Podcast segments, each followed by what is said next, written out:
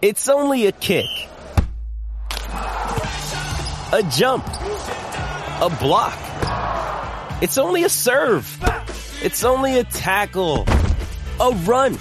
It's only for the fans. After all, it's only pressure. You got this. Adidas.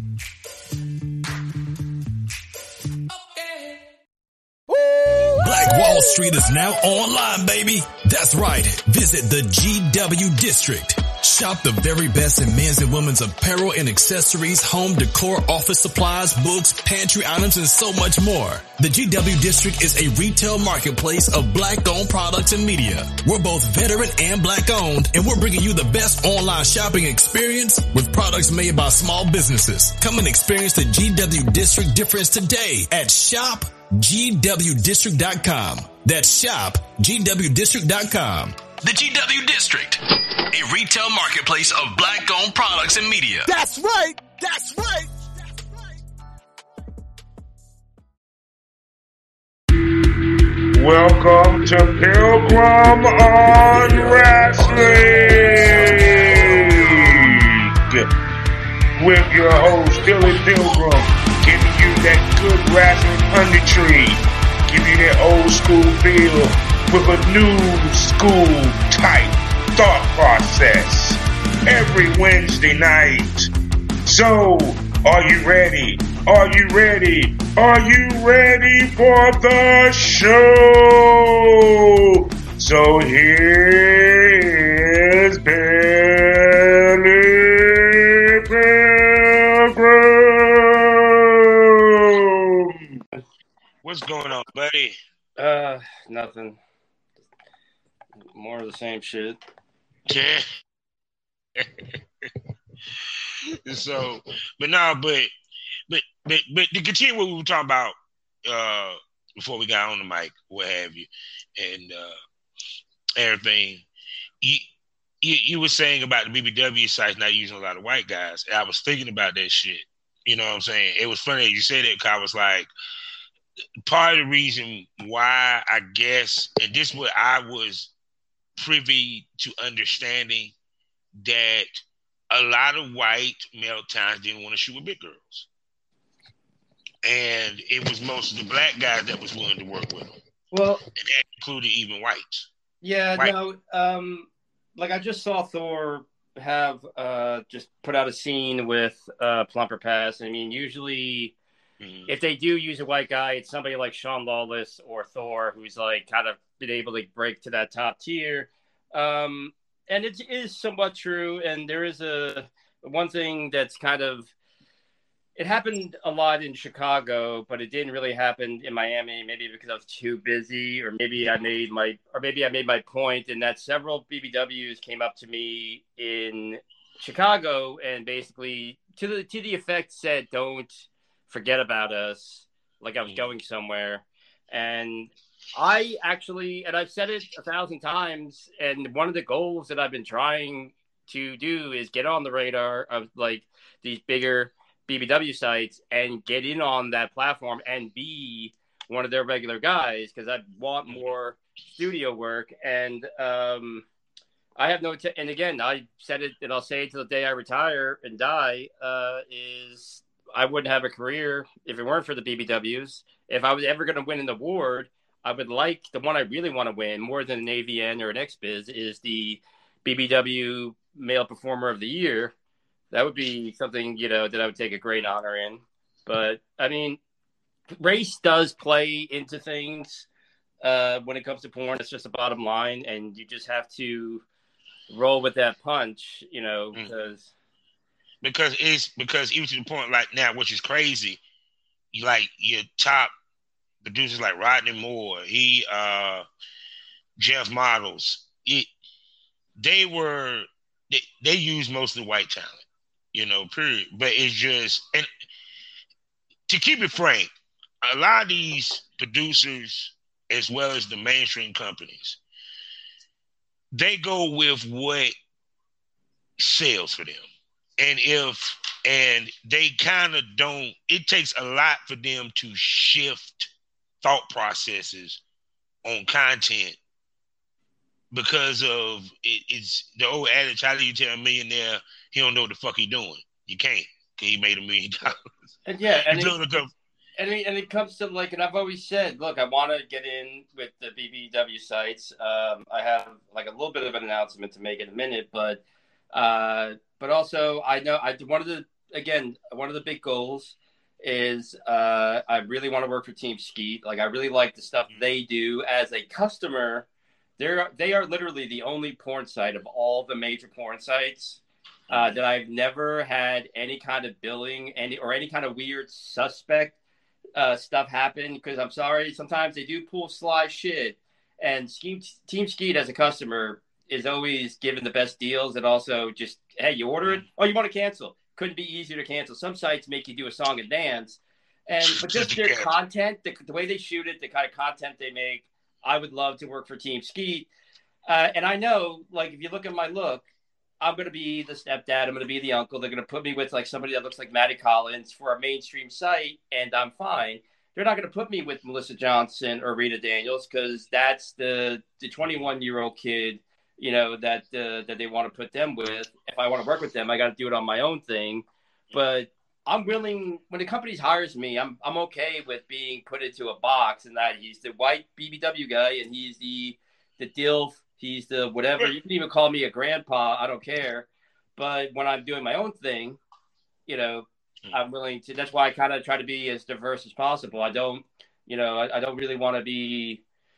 I mean, I would do it for a year. Like, if Team Skeet came to me and said, we are going to make you, like, our resident, like, stepdad or whatever, I would do it for, like, a solid year and just bankroll money and just build the hype. And damn, I can't think of the dude name who he called himself the ultimate DILF.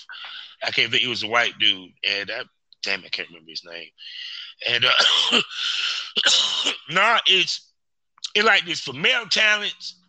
It's nothing wrong with being shoehorned, because two reasons why. One, there's not a lot of male talents that's in mainstream. If people look at it, there's more male talents on the indie level than it is mainstream. Because when it gets higher up to the highest level, you got to be dependable as fuck for them to call you. Dependable as in not just I'm on time. No. Dependable as in you're going to give a fire scene. You're going to keep it hard. You're going to work well on set. They ain't got to worry about you keeping it up. You get done in time so that everybody can go ahead and have lunch and enjoy their afternoon. You know what I'm coming from? Well, that's you're not creeping a girl. So it's kind of like there's very few guys that can actually do that, because the level of difficulty of staying hard in that environment is high, because there's more people in there and more going on to distract you.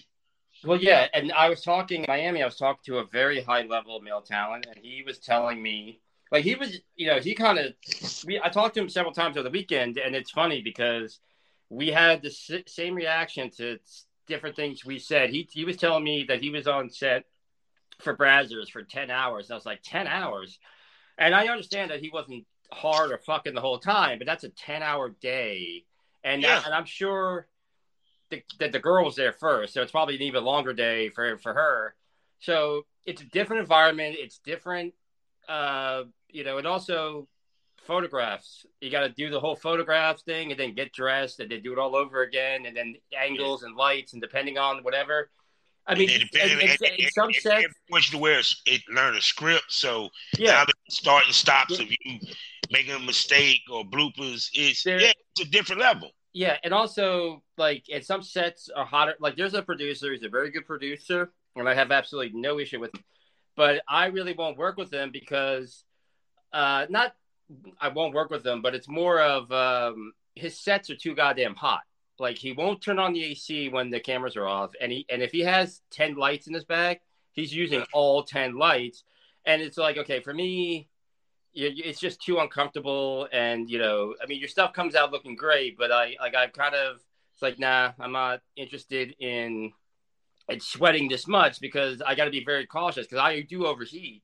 And I've built up a resistance, but I have to you know, be very cautious, you know, especially if it's a hot set. I got to make sure I pace myself And there is a lot of and there's certain requirements. That's the thing. That's what we were always talking about. Like, if you want to be a superstar wrestler on a mainstream company, you can't do the cool hipster, you know, Silver Lake wrestling that you did in the Legion Hall. You have to evolve and change up your shit.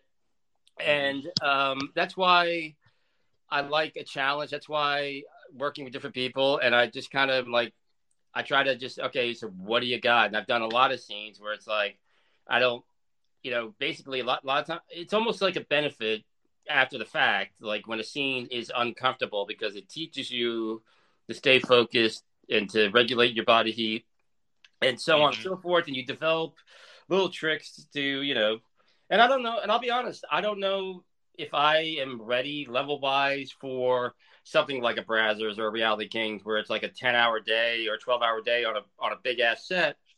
I think eventually, I think I'm ready to be on certain sites that I've been trying to get on. I'm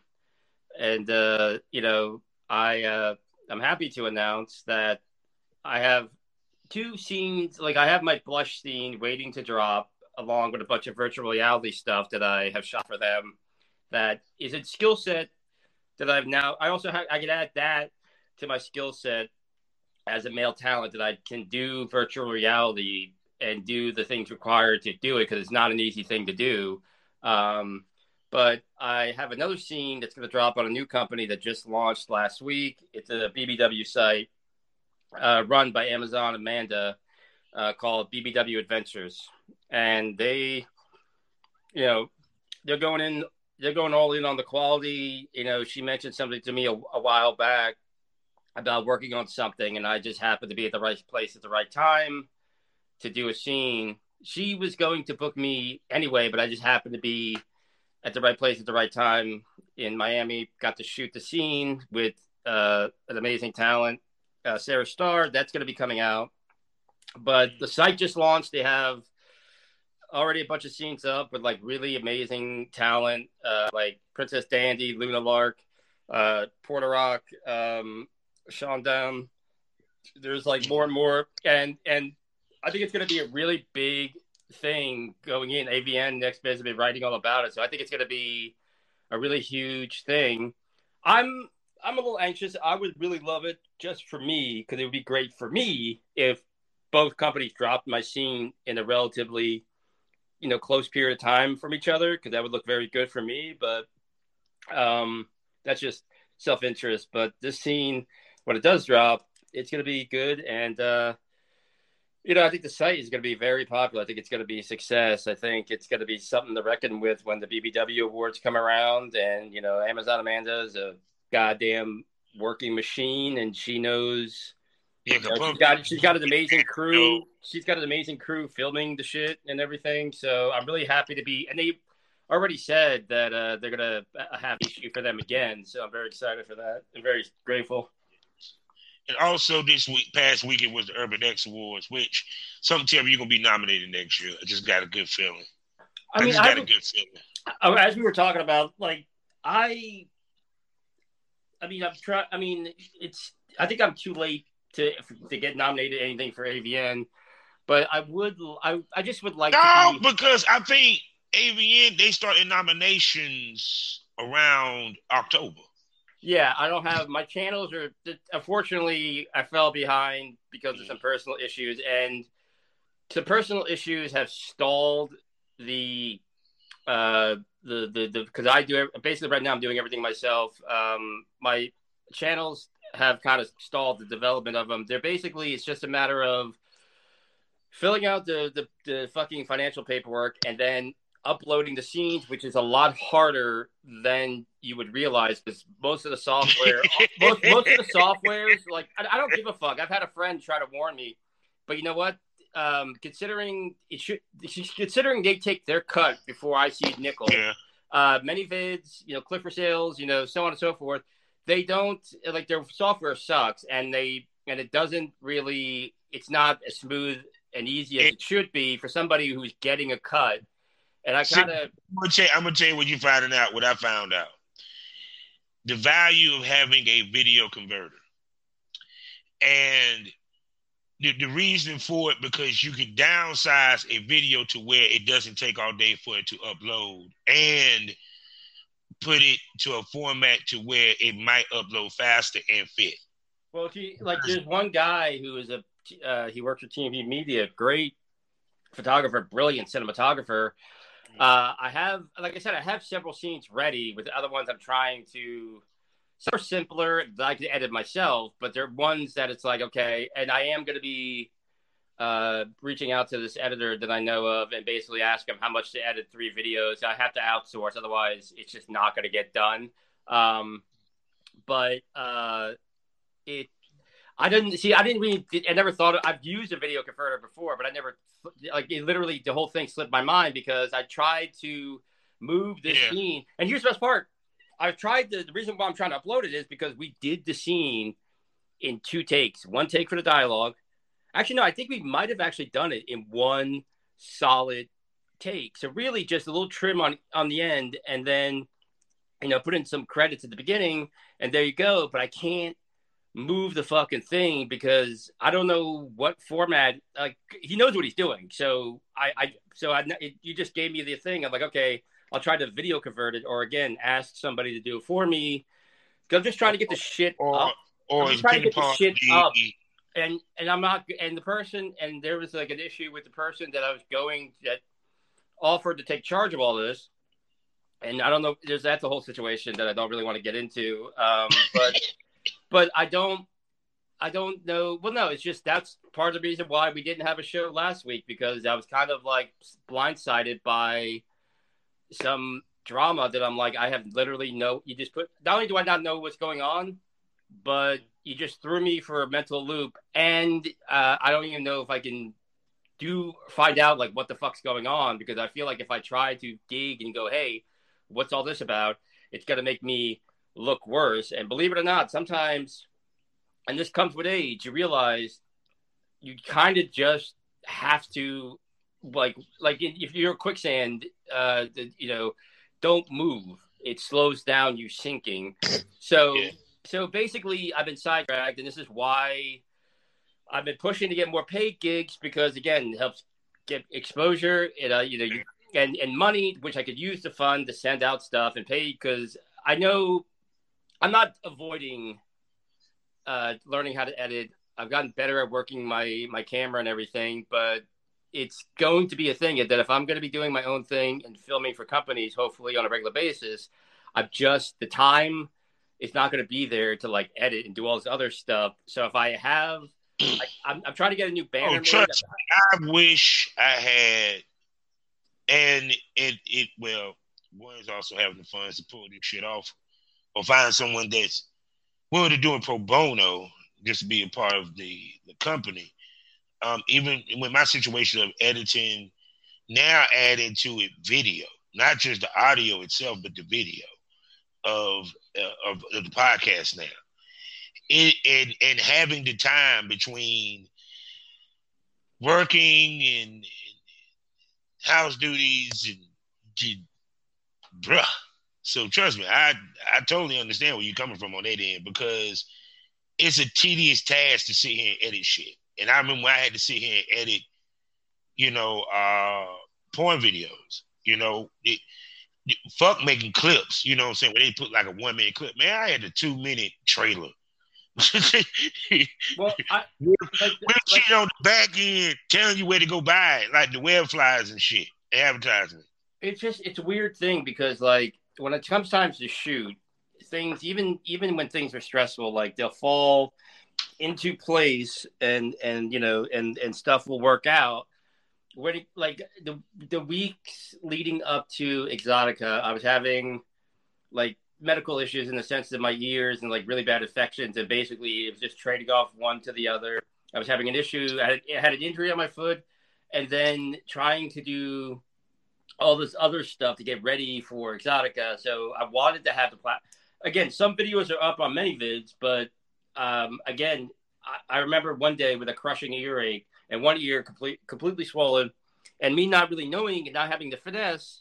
And again, these fucking programmers now, I think they just design shit so they could just kind of show people how smart they are, as opposed to just like, well, 90% of the population doesn't really, is not at our level. So let's make something functional that the average person can use.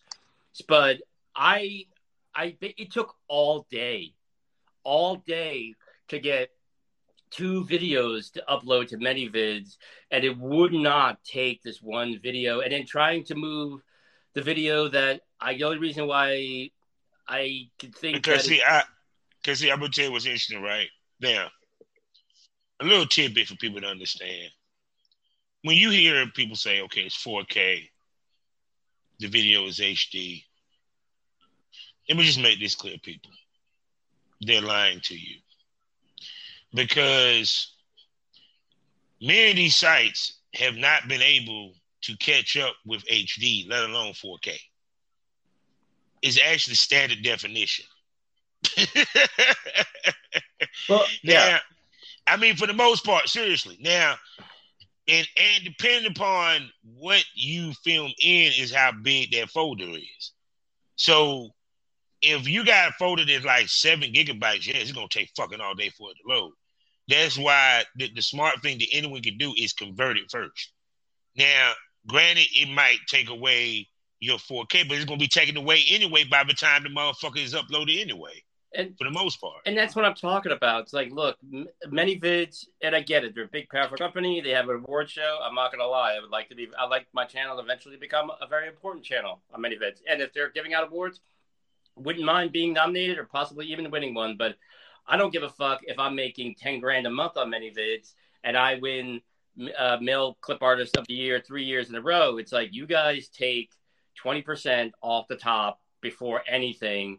And, you know, and part of the problem that a lot of creators are facing is these guys, a lot of these sites are not doing their legal due diligence and they're not keeping their ship tight. And again, their software sucks. Like, I should not have an issue. And again, I granted that goes back to why I said the way that they used to do it was smarter and more easier. Because now that you're asking for every fucking performer that Billy has to fuck on camera, that he has to actually submit their IDs, the pictures of their IDs, the 2257, now you're housing more shit, which in turn making your server goddamn become more full, which in turn, you get what I'm coming from. You're storing more shit. I don't know. It doesn't need to be the soft. Like again, it's just hey, download this and do this, and then you're thinking about it gives me, aggravates me. That's why. And here's the thing. Majority of these companies are in goddamn a small ass goddamn office complex.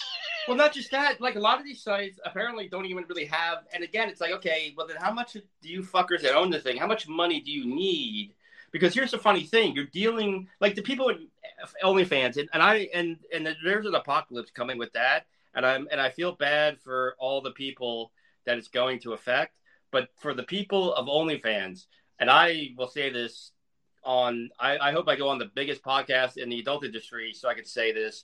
I hope when they eventually do fuck over, like when the judgment day comes for every creator on OnlyFans, I hope that they get bankrupt. I hope that they get audited. I hope the government goes after them. I hope somehow they lose that massive fortune that they get. Because again, part of the reason why OnlyFans has had the issues they had is they've had like literally, we have a crew of like 11 people. I heard about in an article, like 11 people, and you know they weren't doing their legal due diligence, which is their job, and they weren't watching the house. And it's like, you dumb fucks were on this you were on this lame ass version of MySpace with a paywall.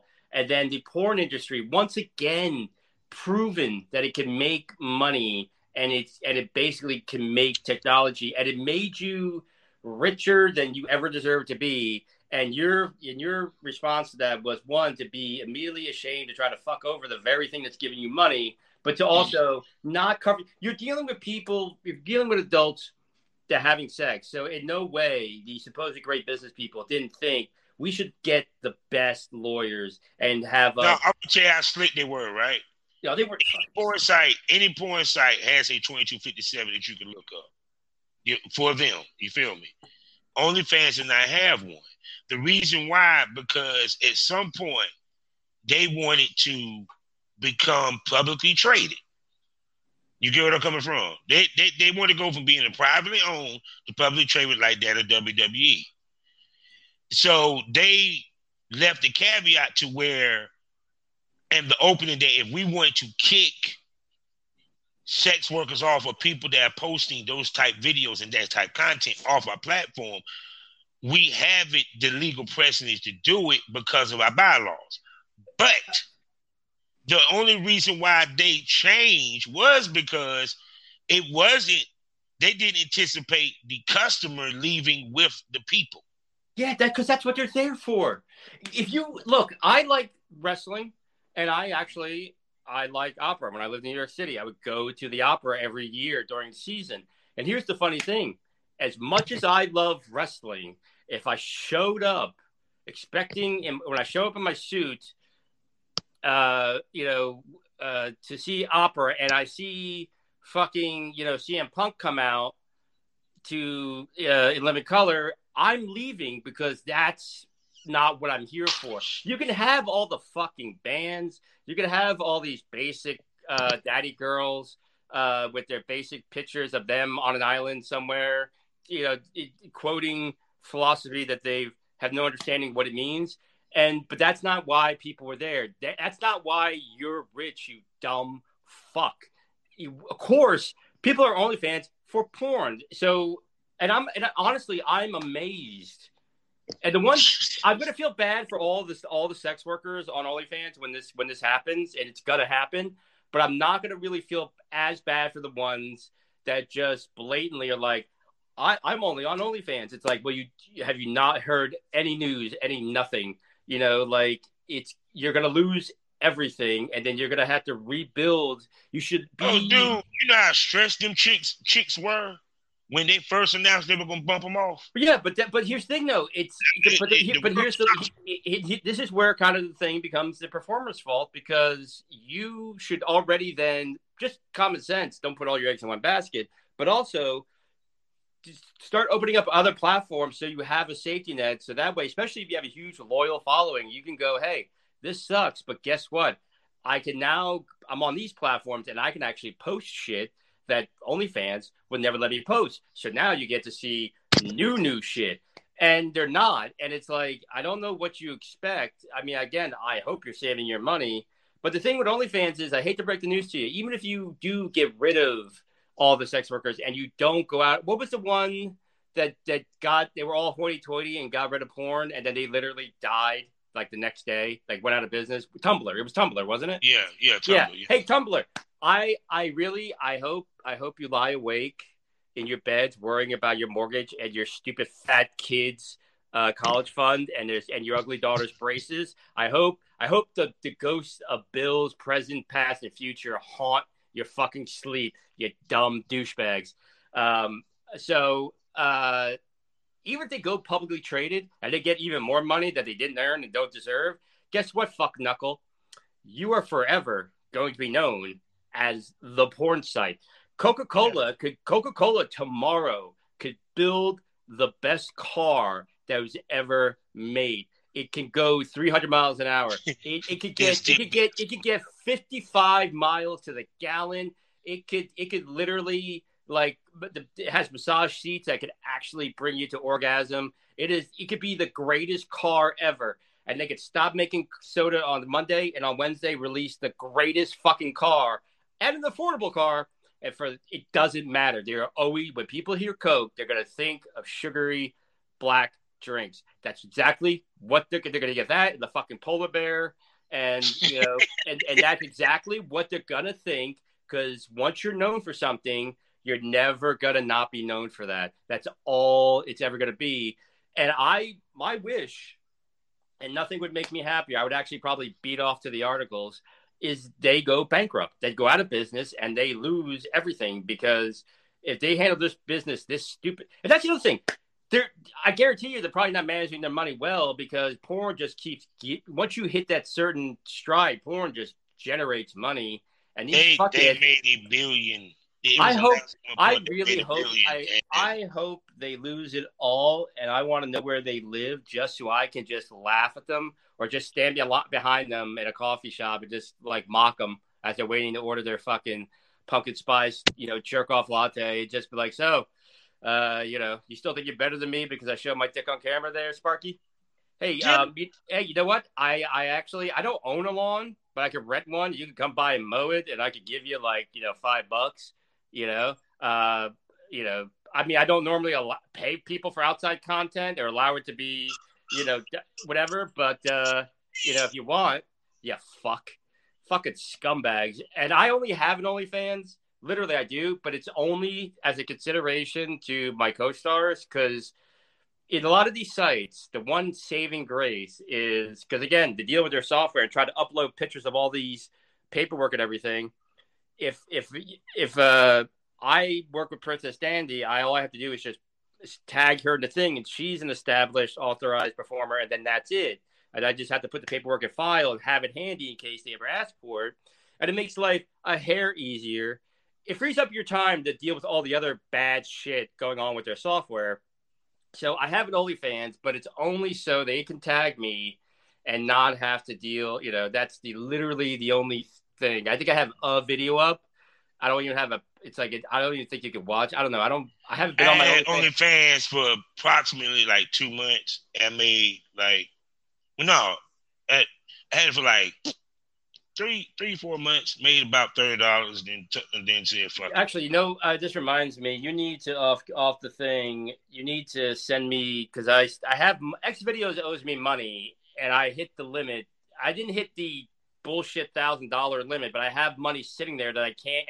And X-Videos is another one that I hope they all burn in hell and get to a car crash and literally wind up in like wheelchairs where they can't. They got to piss and shit in bags, and they can never get around or feel sex again because your customer service. And fuck them. Because you know what? You go into the bank, you have this unreal. Even OnlyFans doesn't do this bullshit. $1,000. No. Don't interrupt me. $1,000. But then they say, oh well, if you hit this number, and I hit the number, and I'm trying to get the money. And they keep giving me the fucking runaround, and it does no good to reach out to them because it's literally they don't respond. Or if they do, one time the dumb fucks responded, I don't know how many months later, and I'm like, what are you talking about? And I forgot the initial reason why I contacted, because they just never got back to me. It's non-existent customer service. And I literally, I know you sing the praises of X videos, but I'm going to tell you right now, I haven't. I just that channel kind of exists, and I'm never gonna put the stuff I put on there in the coming months and years as I get more popular will be the stuff that's like, well, hey, this is kind of like the streaming movie channels where you sit through commercials, you get it for free.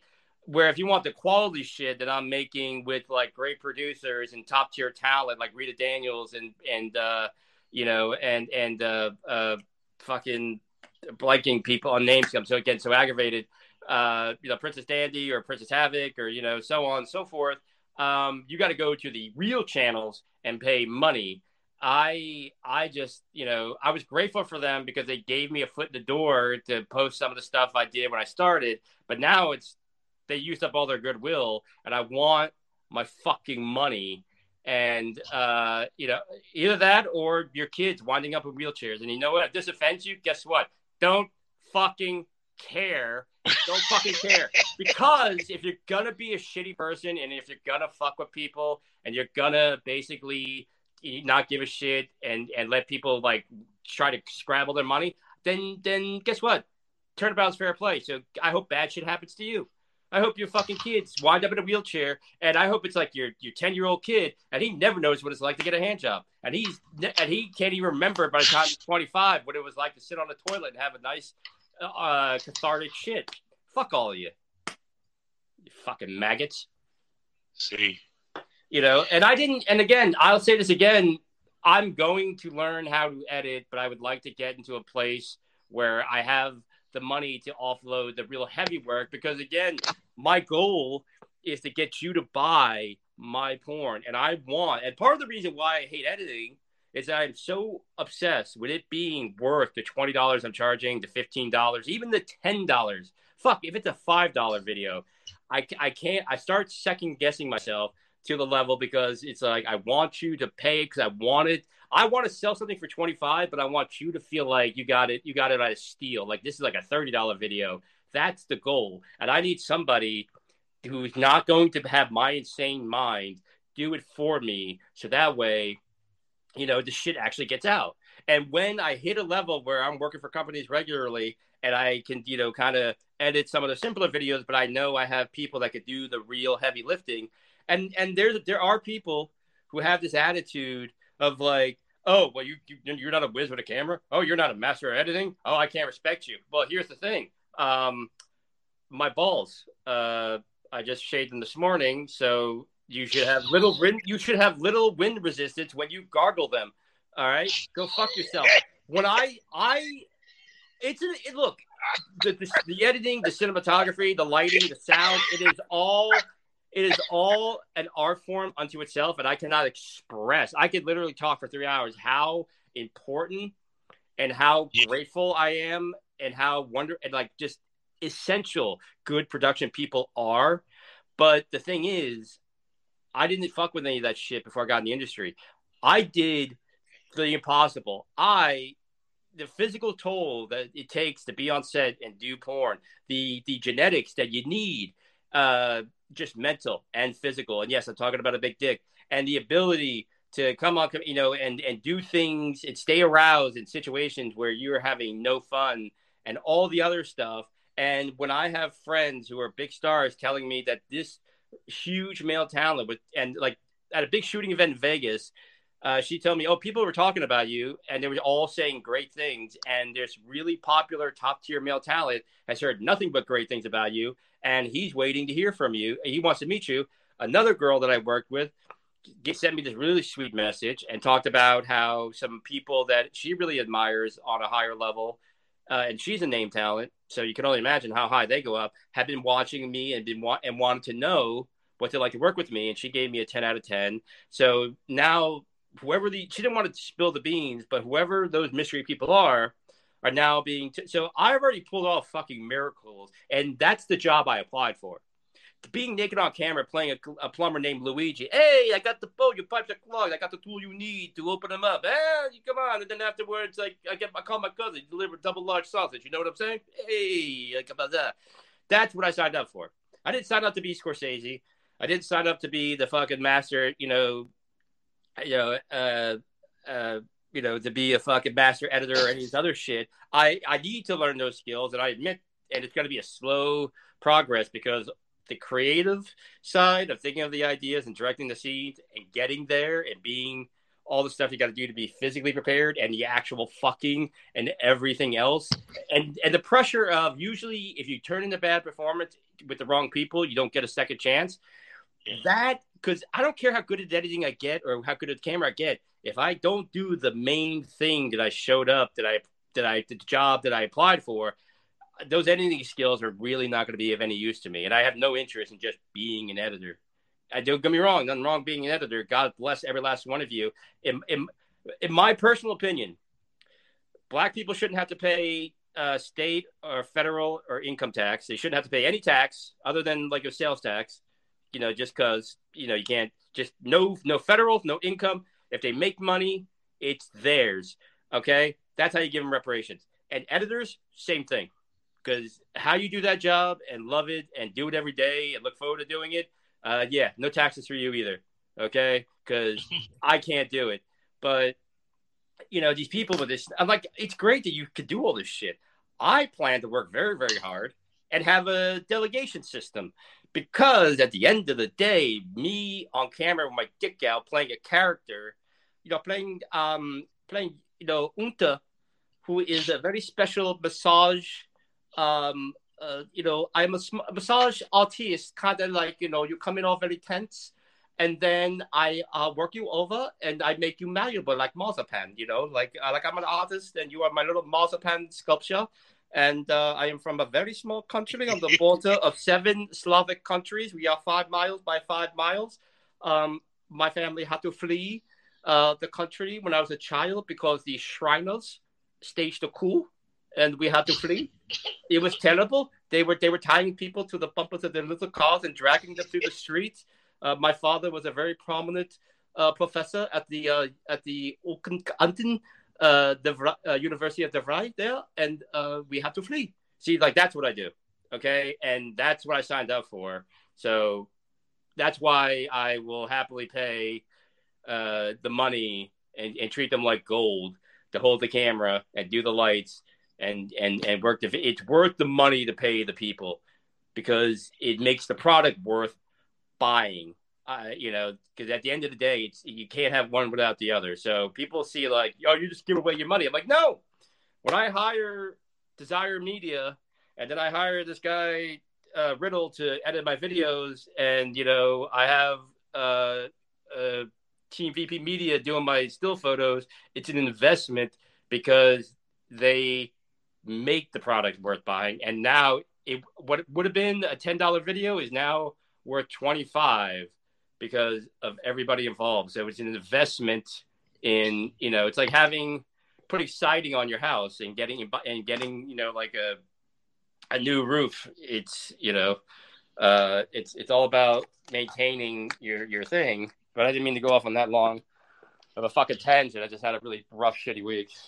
Oh yeah. So now he's going to get better because we get to talk about the thing that we love the most. And, oh, I forgot.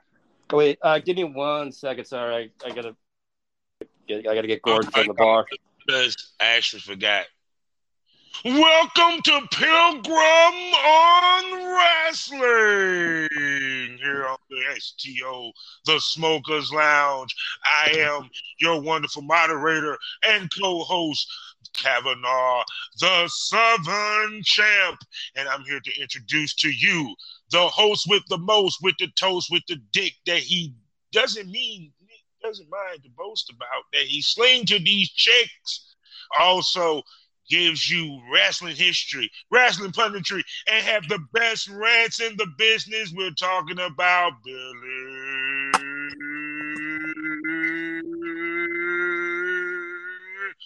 Pilgrim.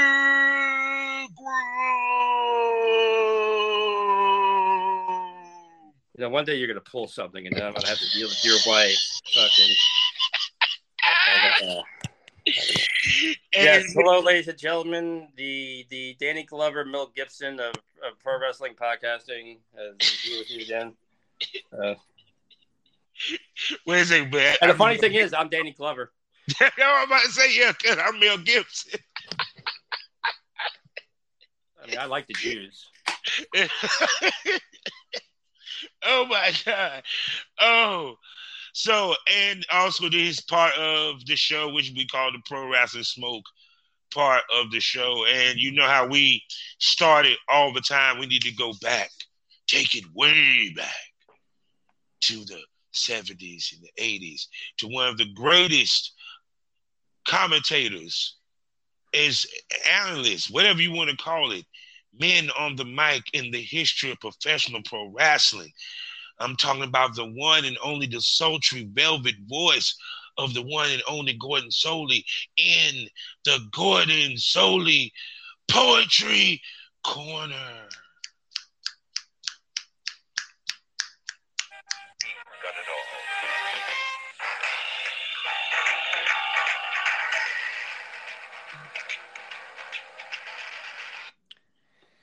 Welcome, friends, to another edition of Gordon Solie's Poetry Corner.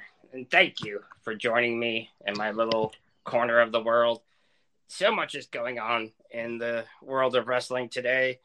Behind the scenes of AEW and WWE, it's so much politics, so much drama. I have not seen this much politics and drama since that time I went to Jim Barnett's pool party and walked in on him and Rock Hudson and Jerry Lawler, and they were all talking about who was going to be on top. And I thought they were booking the territory, but, well, let's just say politics is a shit business. So I have something here for a little for all the people at AEW and the WWE to ponder on. Too much hypocrisy, too much government, too much ill health, too many lonely people, too many overpaid underachievers who only knew corporate politics, too many cracks in the social platforms for people to slip through and get lost in too many stupid bureaucratic files, too many who consider loyalty a weakness and not a strength, too many who consider the lie superior to the truth. And let me tell you something. When you go to a Jim Barnett party on Fire Island and he tells you it's a sausage fest, it's not so much a lie, but he wasn't clear. But I love old Jimsy. He made a martini that was so strong he would wake up 3 weeks later after one of them in a monkey knife fight in India, owing 3 ruples or whatever the hell type of money they have. I really thought Chim Chim was going to take it in the 3rd round. Anyway, back to you, Bobby. And thank you, Mr. Solie, for a wonderful, wonderful, wonderful poem and sausage fest. Damn it. Unless they talked about something to do with German or beer, I'm not going to that party. Well, you know, he does throw one hell of a shindig. He has an open bar like Marilyn Monroe at the Kennedy compound, just wide open and everybody to have. It's the stuff of legends. Oh my God! See, I remember when Shirley MacLaine headbutted Ruth Ginsburg over. I think it was the last bottle of Manischewitz. But anyway, headbutted. God dang. Hey, she was hanging out with those dirty Italians in the 50s. She knew the streets. Yeah, I see. She was headbutting people. So Mr. Solie, we got to get this show on the road. So go back and grab Billy, tell him to come on, and drink one for me, my brother. Well, 3 or 4. All right, thank you there. Thank you, Gordon, and yes, I did call dibs on the waitress with the fat ass. So thank you. All right, so here we are. And it's been a chaotic week, personally and emotionally. People are fucking weird in this business. I was trying to think where to. I'm going to say the main event shit, which is AEW for last. Let's get to the bullshit show. All right, as you know. My favorite part of WWE, which I've always been raving about this show, NXT UK, will now no longer exist. Within a day that we've been saying, how long is it be before they touch NXT UK, right? We were talking about that. Well, but also it just seems weird that you went through all the trouble of setting up this whole thing and you found an entire British staff to rest, the train and whatnot.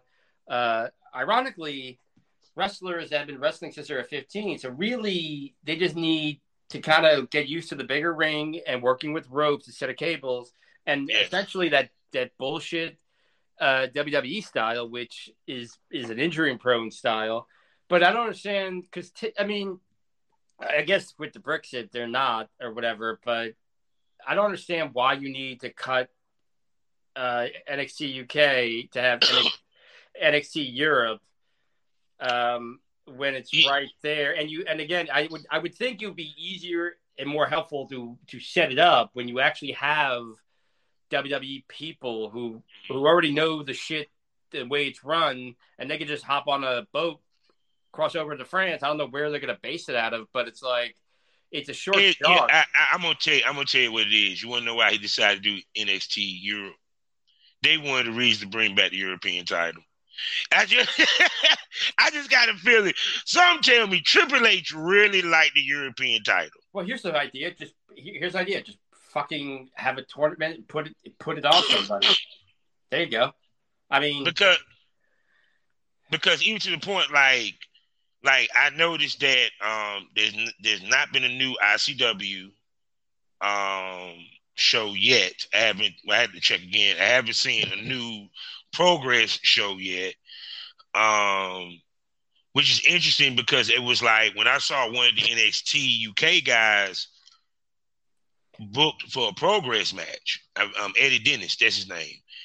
I was like, okay, are they allowing them to, kind of like they used to do with Evolve, where they had them go to NXT, you know what I'm saying, go to Progress just to wrestle, what have you. But no, they didn't let loose a whole bunch of them. And I noticed that Charlie Dempsey was not in that class that was released.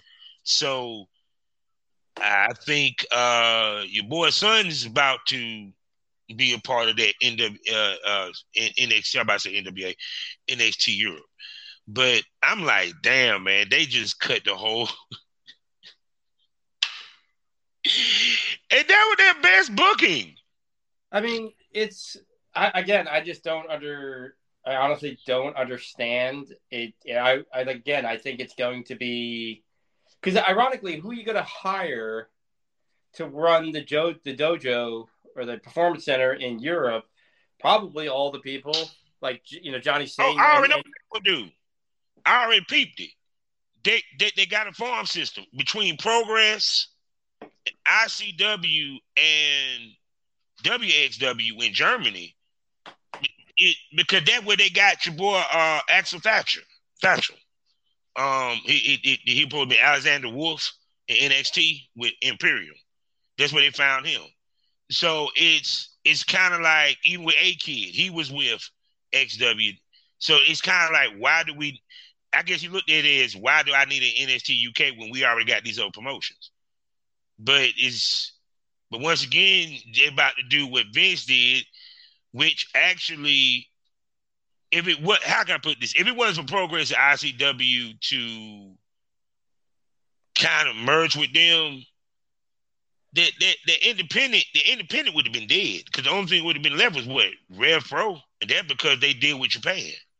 Well, I mean, wasn't the part of the reason why they did the UK thing was that the hottest actual wrestling scene in the world was the Great Britain because there was so many companies, and basically if you were a wrestler you could wrestle almost every night of the week because it was super hot, and isn't that why they did the UK? Because I mean there was like all these different companies, RevPro and Progress being their version of WWE and WCW, but yeah. I mean there was a lot of companies, big and small, and again, these guys, these young guys, getting you can wrestle 7 days a week, and and so on. So I thought the indie scene in UK it was hot and still doing pretty good. And I don't know too much about the European scene, but I would have thought they really. Well, actually, no. I mean, I'm not going to lie. If I was running things, I would have probably opened up NXT Lucha before I went that far out into Great Britain and Europe. But given that they cannot, unless the person's white, they can't. But truth be told, it's no way in hell they can get into Mexico just because of AAA and CMLL. Well, no, it's WWE. It's too strong. They do it in Texas, Arizona. I mean, it's WWE. They don't always do shit right, and you can occasionally do a show in Mexico, but it's not even going to be real lucha. It's going to be like bad WWE lucha. So that constant cry of we want the Indian market, we want the Spanish market. Well, here's the thing: maybe when you get the guys from India and Mexico, you don't bury them or make them shitty bad guys or whatever. Give them the most racist fucking gimmick ever, the most stereotypical gimmick. Maybe you actually push the guy like you would a John Cena, and then wait for it. Oh my goodness, you would get the fucking, you know, Indian Spanish market. You know, I mean, when you think about it, even with the Indian market, their two world champions were Jinder Mahal and what's his damn name? God, the Great Khali. Both, and again, both heels. They had the Punjabi, what is it, prison match? Yeah. Okay, really? I mean, save me with it. There haven't been a Japanese-born or Chinese-born or what have you world champion in WWE. So it's kind of like it's kind of like when Obama became president. It made black people really believe, oh yeah, now we can become president. You feel what I'm saying? You know, it's really impressive because you didn't actually have to steal the election. Like, no one ever talked about it. But Kennedy, you know, being a Mick Catholic like myself, Kennedy never would have been president. He stole the election. And then the dumb fuck reneged on a deal with not just regular Italians, Sicilians, and actually thought he was going to get away with it, and it's hilarious. And you know, so you guys actually did it without cheating. Yeah, and you actually got him through 8 years without getting shot. Actually, we were more of a black president than Obama because we had to cheat to get in. That's how, you know. And then they hated our ass so much it was like, get this fucking, you know, if he hoists your show to me one more time, shoot his fucking big melon potato-headed ass. I swear. But I'm just perplexed on that end of that move or what have you. And, I mean, I'm curious to see what they're going to do with it, because if it was anything like NXT UK, I think that it would probably... I think it would work out. But I would just find it funny how all the UK belts were just coming over here all of a sudden. Oh, now we got Tyler Bateman. I guess they about to do a unification match with Braun, and you know who's going to win that. Okay, I'm just going to be honest. I would have Tyler go over. I could be wrong. I know a lot of motherfuckers out here this shit be like, man, get the fuck out of here, man. Bond breaker. No, I think Tyler should go over. Well, I mean, but go ahead. No, just one, again, the problem with every company, even little independent companies, too many belts. Too many belts. Again, I already talked about what I think it should be per company. And, you know, I see a lot of European guys losing to the current NXT guys. And honestly, if anything, if you're going to do unification matches, I wouldn't shut down. I don't know when they're going to officially shut down NXT UK, but I would let it run until you get the. Well, actually, no, it wouldn't work because then you would have to let the Europe run for a minute in order to have an inter-promotional feud. Where I don't know. I just think it's a dumb idea because that was the whole fucking point, was to eventually have UK, then Europe, then Japan, and then fucking, you know. Yeah, because my thing of it, if you're going to do NXT Europe, okay, that means that you're going to have a touring schedule where they actually tour through Europe, I would think. So, or they record it somewhere in Europe. Now, I do understand that part of the reason why at first this probably was spearheaded or moved along, because I know BTI Studio was shutting down because they supposed to been, you know, covering the football. And so it was kind of like, I guess they didn't find another spot or said, fuck it, we don't need to. So I just want to say rest in peace in NXT UK. I'm going to miss you. Well, I mean, I'm just surprised you that Triple H made such a dumb fucking decision. I mean, no more Mastiff. No more Nina Samuels. You know what I'm saying? I just no Die Familia. No. And here's the other thing too. I mean, again, is it all right? So you're gonna have French wrestlers, you're gonna have German, Austrian, you're gonna have Slavic wrestlers, you're gonna have Spanish, you know, Spaniard wrestlers. So, what are you gonna do about the language barriers? You know, like, is everybody going to be... And here's the thing. Even if they're able to learn English, the accents, depending on the accents, it's like, what are you going to do about the whole promo thing? You can't... The WWE doesn't know how to use managers anymore, and you can't just not have people talk. You're the WWE. That's basically all you fucking do. You know, and it's a... But, yeah, it's a... I don't know. I just think it's a really dumb move to take it. Yeah. Well, all I know is.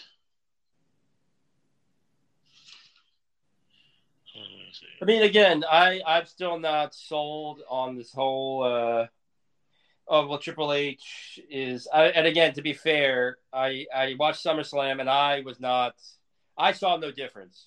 I saw the same bad shit that, you know, I think maybe... And actually, no, I caught a glimmer of that water thing. So, no, it was the same bad shit. But to be fair, again, it was the first Vince-free thing.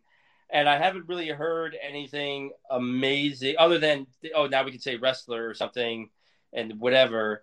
But to me, that's a small, minor thing, like terminology. It's about... Okay, are you going to let people who can actually cut a promo do promo? Or are you going to let wrestlers that actually, you know, and again, this WWE style thing needs to stop. You need to, you know, or improve upon it because it's the style. As an example, I'm a Georgia Bulldog fan, your national football champions this year. And when we had, I'm blanking on his name because Hey Billy, let's take a quick commercial break. I got to make a phone call to my job, so quick commercial break. I'll be right back. All right.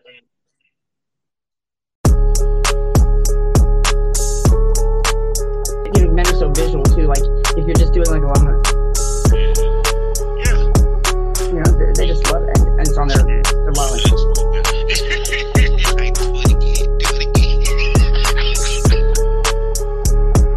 Like, all I could hear was just slurs, not just racial slurs, like, you know, the F word, the N word, some other word I don't even know how to spell, you know, like, a bunch of slurs, very derogatory words, calling people names.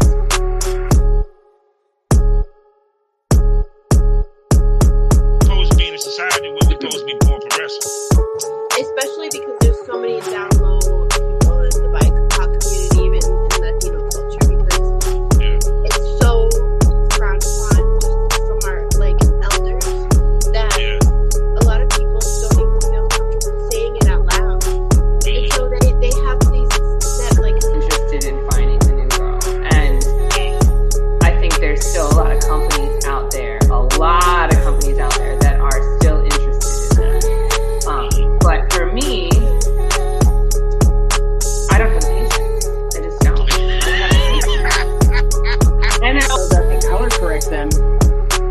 Like a boy-girl scene, I was like, buddy, like this is too much. And we get ready to shoot. There's a camera behind me and a light, you know, like it's like, you know, like the bright light. Every time I move away from it, you see the light. And I was like, can I please move it? He was like, you know, I've heard it, you know, you can take the camera out editing. Nobody's trying to do that. Nobody. Because we can't deny that these things are affecting us. Like, it's, we all have.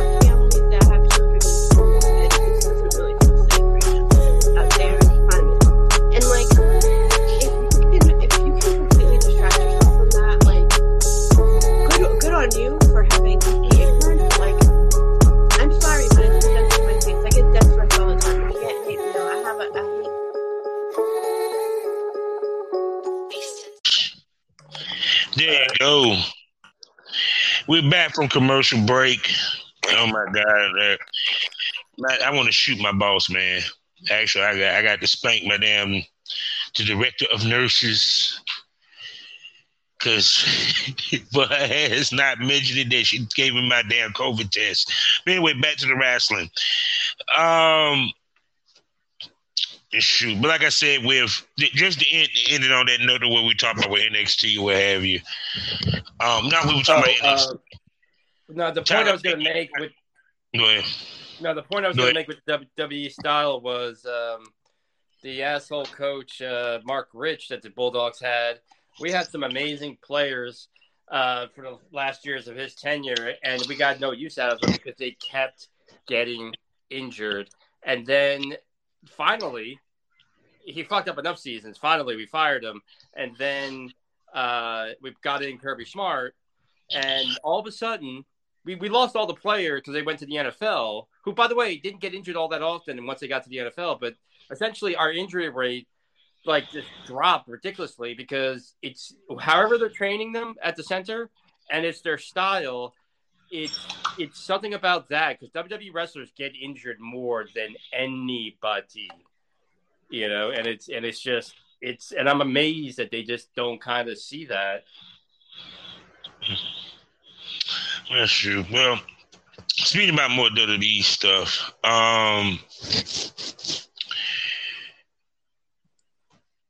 the interesting things I've been watching on the SmackDowns and the Raws. And everything is, I think, was it you that were talking? Well, no, it probably was Jim Cornette was discussing it or what have you. I can't remember whoever was discussing it. But for what I think Triple H is trying to build with WWE, it's going to take a long time to get that taste out of people's mouth of what they used to be. And that's if they get to that point. But I wonder how long the happy marriage of that Triple H is taking over is going to end to where we're going to hear about their disgruntledness, people not being happy or being used or what have you.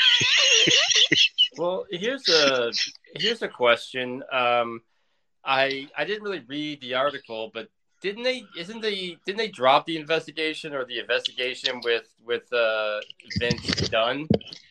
No, they said they concluded it, but other people are investigating. Oh, okay. Even to the point that the government is getting involved. So Vince, he has other issues. Even to the point that he's even connected with pig vomit on some shit right now. I'm like, damn. Oh God! So, and they were good friends too. That's just funny. And even to the fact though that he put in there that either Vince couldn't shave his head or Vince couldn't shave his own head in the contract. I can't remember what it is. But anyway, and I don't feel like we're discussing that piece of shit on here. But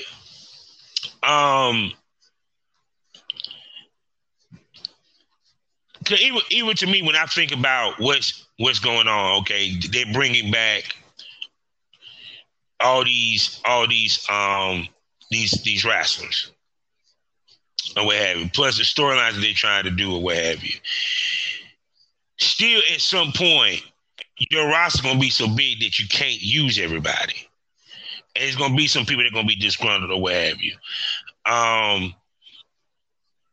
And it's kind of like just when I was hearing about, which, I mean, we jumped. I'm putting the cart before the horse with the CM Punk situation. I remember when CM Punk was discussing when he was disgruntled with WWE, especially Triple H. You feel where I'm coming from? And, you know, Triple H got his favorites. And, you know, Triple H, you know, pushes who he loves to push. So you go from where... It's the audience of Vince to technically to a certain extent the audience of Triple H. Hello? Oh, sorry. I thought you were continuing on. Sorry. Yeah.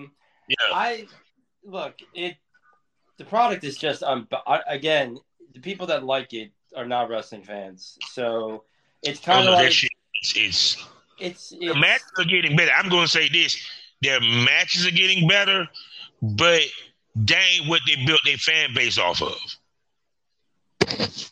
You get what I'm saying? It's like even the point they make it the point to try to do like the previews to try to hype up how the importance of the Intercontinental title, United States title. It's to say y'all doing what y'all did to NXT, trying to make the developmental be like a third brand when we see you. We know it's developmental. You can't make us look at it different. Well, I never really, the product was, the NXT product in its prime, I'm not going to lie, they didn't have the production value of the main roster, but I'm gonna be very honest, and I'm sure I'll piss off many a WWE fan, you couldn't, when Charlotte and Bayley and all those guys were there in the heyday of NXT, Raw and SmackDown couldn't hold a candle to it. And so, again, WWE. So wrestling fans are lifetime fans. I don't know how WWE fans navigate and how whatever, but the ratings, the declining house shows, the fact that you cannot break into foreign markets in a satisfactory way, and so on. The WWE product is not working because you're trying to sell me Christmas presents with a Easter theme, and it's like I don't want. Like, why are you giving? Like, why is all my presents in like a basket? And what do you mean I gotta fucking look for candy cane eggs around the fucking house? Like, what is this horse shit? I want Christmas. So people want wrestling, and again, you want to do this sports entertainment bullshit, fine, but the product is just not palatable to the point where, I refuse to watch Raw or SmackDown unless I'm being paid something, and it's a literal thing where I had to put my foot down. I'm like, I tried to get with the new NXT. Which, by the way, whoever put you literally could not have done a worse job. Like an actual kid with Down syndrome who has the flu could have done a better job at the new version of NXT, and that's not an exaggeration. I'm still sure that they fed Jordan Devlin to Braun Breaker. It's just like.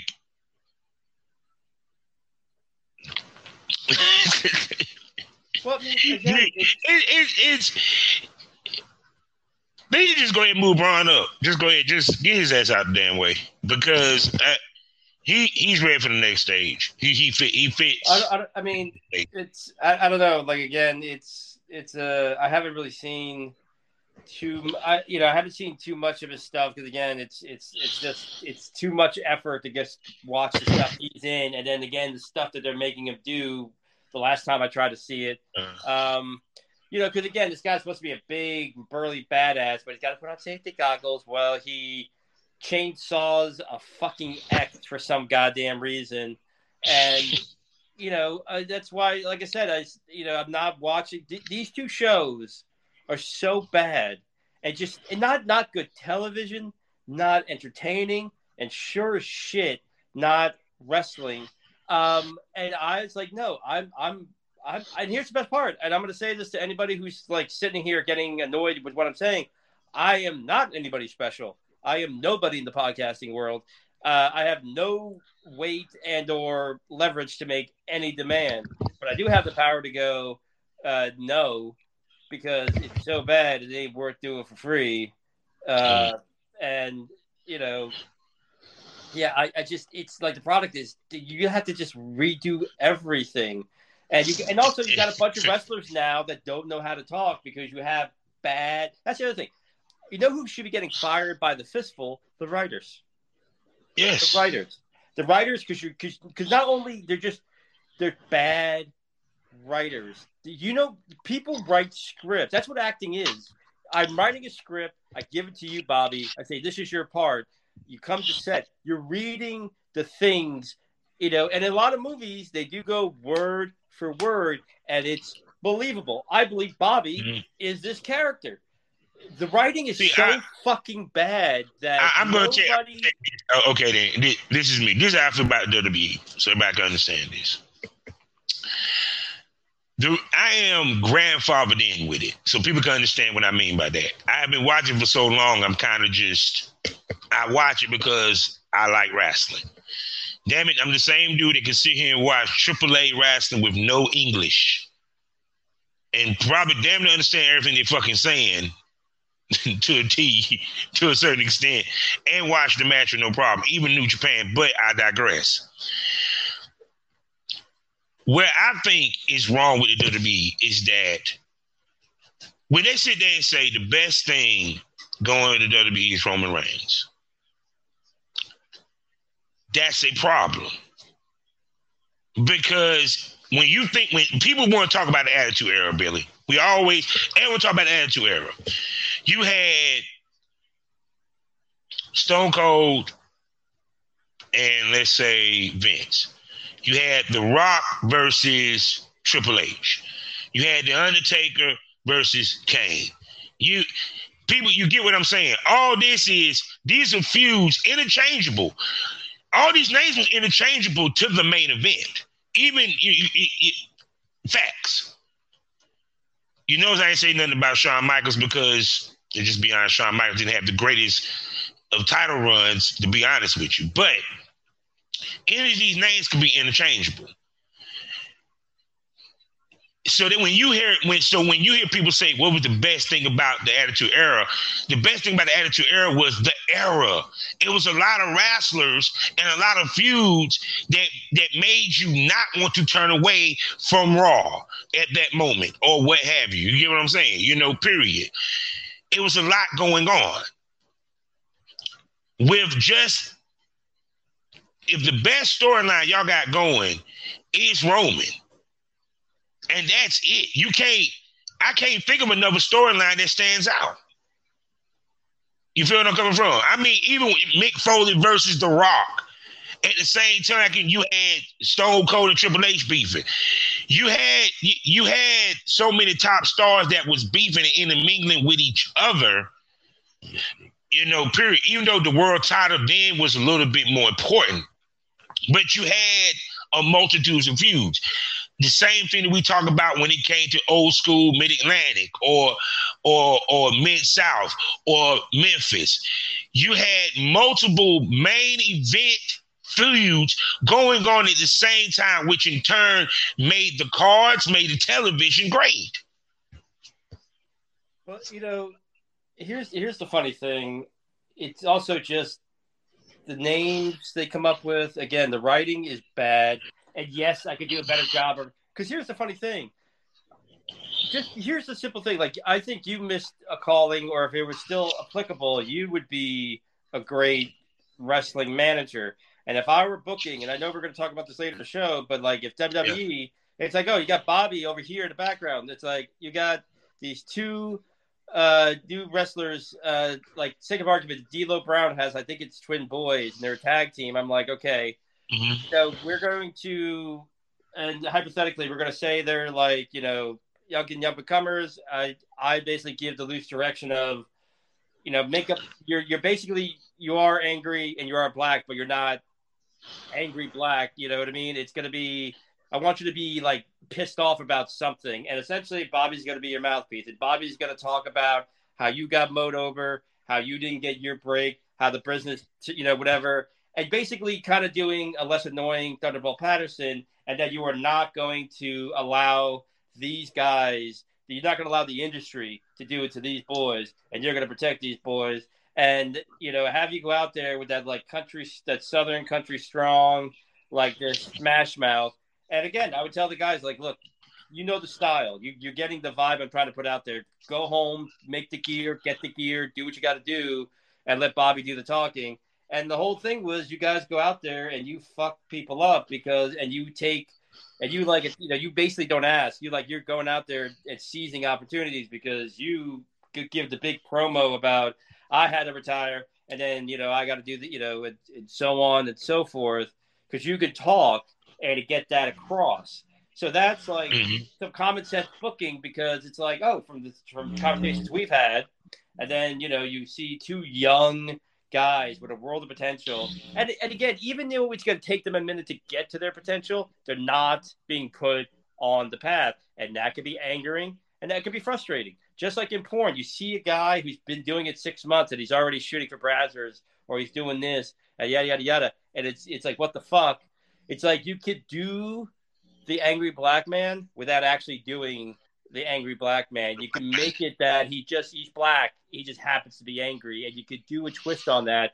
And that's the kind of creativity that is not there. And it's something so simple. And already, I mean, you tell me, like, with that idea, if I offered you that job, or if you saw that on TV, would that capture your attention? Yeah, because the reason why, because one, you're giving them something to relate to. And two,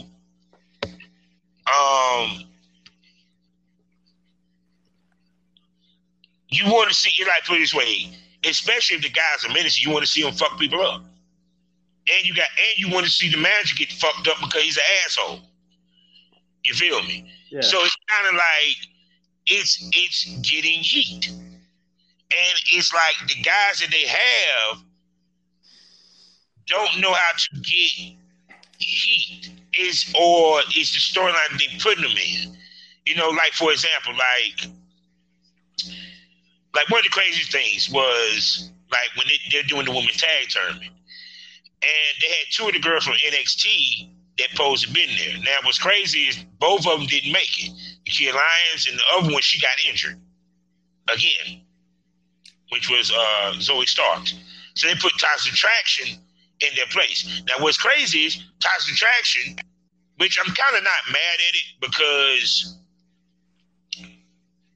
they were a long-standing tag team champions in NXT. They went over on Natty, and I forgot who the other girl was that Natty was wrestling with. They won their match to move on to the next round. So it's kind of like, why didn't y'all just put Toxic Attraction in there in the first place? Because it would have made more sense, because you had, first of all, Zoe Stark's going for the NXT title. There's no reason for her and Nikita Lyons to even be a tag team. So, common sense, why not Toxic Attraction? Now, funny, it failed that Toxic Attraction ended up getting in it, but you would have think that you would have had your tag team champions in that spot. Yeah, like, they do opposite thinking of actual logic thinking. I mean, again, like you said about stuff that's real. I'm sorry, but there's so many things you could do with Drew McIntyre. Him walking out with a sword and playing Braveheart. Yeah. It's like, dude, no, that's not a fucking thing. Same thing with Sheamus coming out like it's the Newsies, you know, and you got a guy who's like, what's the name of that damn movie where they just took the whole outfit from that Brad Pitt was in? What was his Snatch? Yeah, Snatch. Yeah. I like I said, when I stare at them, I look at like, oh, I know what they're trying to take it from. They're trying to take it from Peaky Blinders, but literally they look like the backup dancers from the Newsies. I'm waiting for Kevin Bale to come out and start singing. Oh, read it, read all about it. I'm over here, and here's a body sweat. And it's the dumbest fucking thing. You got a guy who had a great gimmick, the Bruiserweight, and who was convincing, and, you know, didn't really need any I mean, maybe a change in his gear. He changed his body. So there's your change for the Bruiserweight. You got Sheamus, whatever. I never gave two shits about Sheamus. And then you got a guy who literally injured one of your biggest stars, and then is literally just one big injury after another. So there's nothing, and what I've seen of him in the ring, it's not impressive. And now you're going to be honest with you. Now I also heard caveat for some of y'all people listening that the rumor mill is that Pete Dunne will be coming back, no longer Butch, and they're going to bring it back to his NXT glory, which they should have never. Actually, never even understood why they even put him with Sheamus, because they're all British and, you know, they're all like Irish. But Sheamus is Irish and Ridge Holland and Bruiserweight is British. But here's the funny thing. I never – see, it's funny, like with John Grisham, same thing with Pete Dunne. There is a prejudice in society against shorter guys in everything, okay? There's girls, and I've actually heard intelligent female talent say, and who literally will bitch in 1 minute about how, like, oh, they won't shoot with me because I'm black or because I'm too big or too whatever, and then say, I can't work with this talent or this talent because he's too short. And the thing is, it's like, well, no, it's not about the height. It's like, okay, Chris Cardio is an insane talent. Guy is destroying out there. Dallas Strokes, amazing talent. Also, my fellow short brethren, I like to think I'm a pretty decent talent myself. It's how you present a guy who is shorter or maybe not as, like, you know, big. I never thought about Pete Dunne's size until you had him running around like a goddamn extra on a Broadway play. And yeah, because, I mean, and when you think about it. And Sheamus is holding him by his waist like he's a little kid, and he's flailing. Oh, now you made a guy who made the Bruiserweight thing credible and looked like a badass and like a headbreaker. Now you made him look like a small child. That's why, like, yeah. Okay, you know, like Marie Daly or you know, amazing talent. I love her. She is a tall woman. She is an Amazon, and we work together very well. And but again, it's presented like we're two people. The plot and everything. You know, if she was picking me up, or if she was, you know, if you were taking photos in a certain way, then it'd be like, why is Marie? Yeah, because even when you look at her pictures, you don't think she's that tall. I saw a picture with her and Dallas Strokes, and Dallas. And here's the funny thing, guys like Chris Cardio, like myself, like Dallas, we dress like grown men. Yeah. We walk around and present like, dude, I'm a fucking man. And when you stand next to somebody like Dawn Marie or Marie Daly, you know, it doesn't really stand out that much, especially when she's in heels. She even taller. Yeah. It doesn't, but if she's like just a slight change in the position or a slight, you know, then yeah, now you're kind of making you notice the height. You know. Yeah. And I find it hilarious because, you know, it's like, you know, you're laying down. You know, it's just funny the weird the short guy complex is a real thing, and it's unbearable to deal with. Trust me. Even as a short guy, I hate it more than everybody else. But like the weird thing that women have with height, and especially girls that are tall, and their like weird obsession with it is just as obnoxious and annoying. And I get you can tell me whatever sob story, but it's an absurd. Man, woman, short, tall. It is a weird thing to be obsessed with because you have no say in the matter, and it's really all about the presentation. And it's just, you know, because then you're gonna get mad. If I go, well, you know, your tits aren't that big. I like a nice set big. That's body shaming. Like, really? I can send you down the road, and you can come back with the tits I want. You can't. What are you gonna do? Give me some new shins for Christmas? You know, you're gonna get me some extra vertebrae for Christmas? Shut the fuck up. Oh my God. No, I used to have a joke when I did comedy. I used to have a joke. I was on Craigslist years and years ago, and literally it was all these, we're going to be polite, call them BBW, but BBWs usually have a shape, and I'm sorry, but gravity is not a shape. But these women were literally round or the shape of gravity, and they're not the best lookers in the world, but I've never been that vain because I'm not the best looker in the world. And the joke was, I went through literally 15 accounts, and they all basically said the same thing. You have to accept me for who I am, and you have to embrace me for everything, and take me as is, and I'm just whatever, and all this self-empowerment bullshit, and you just, this is what it is.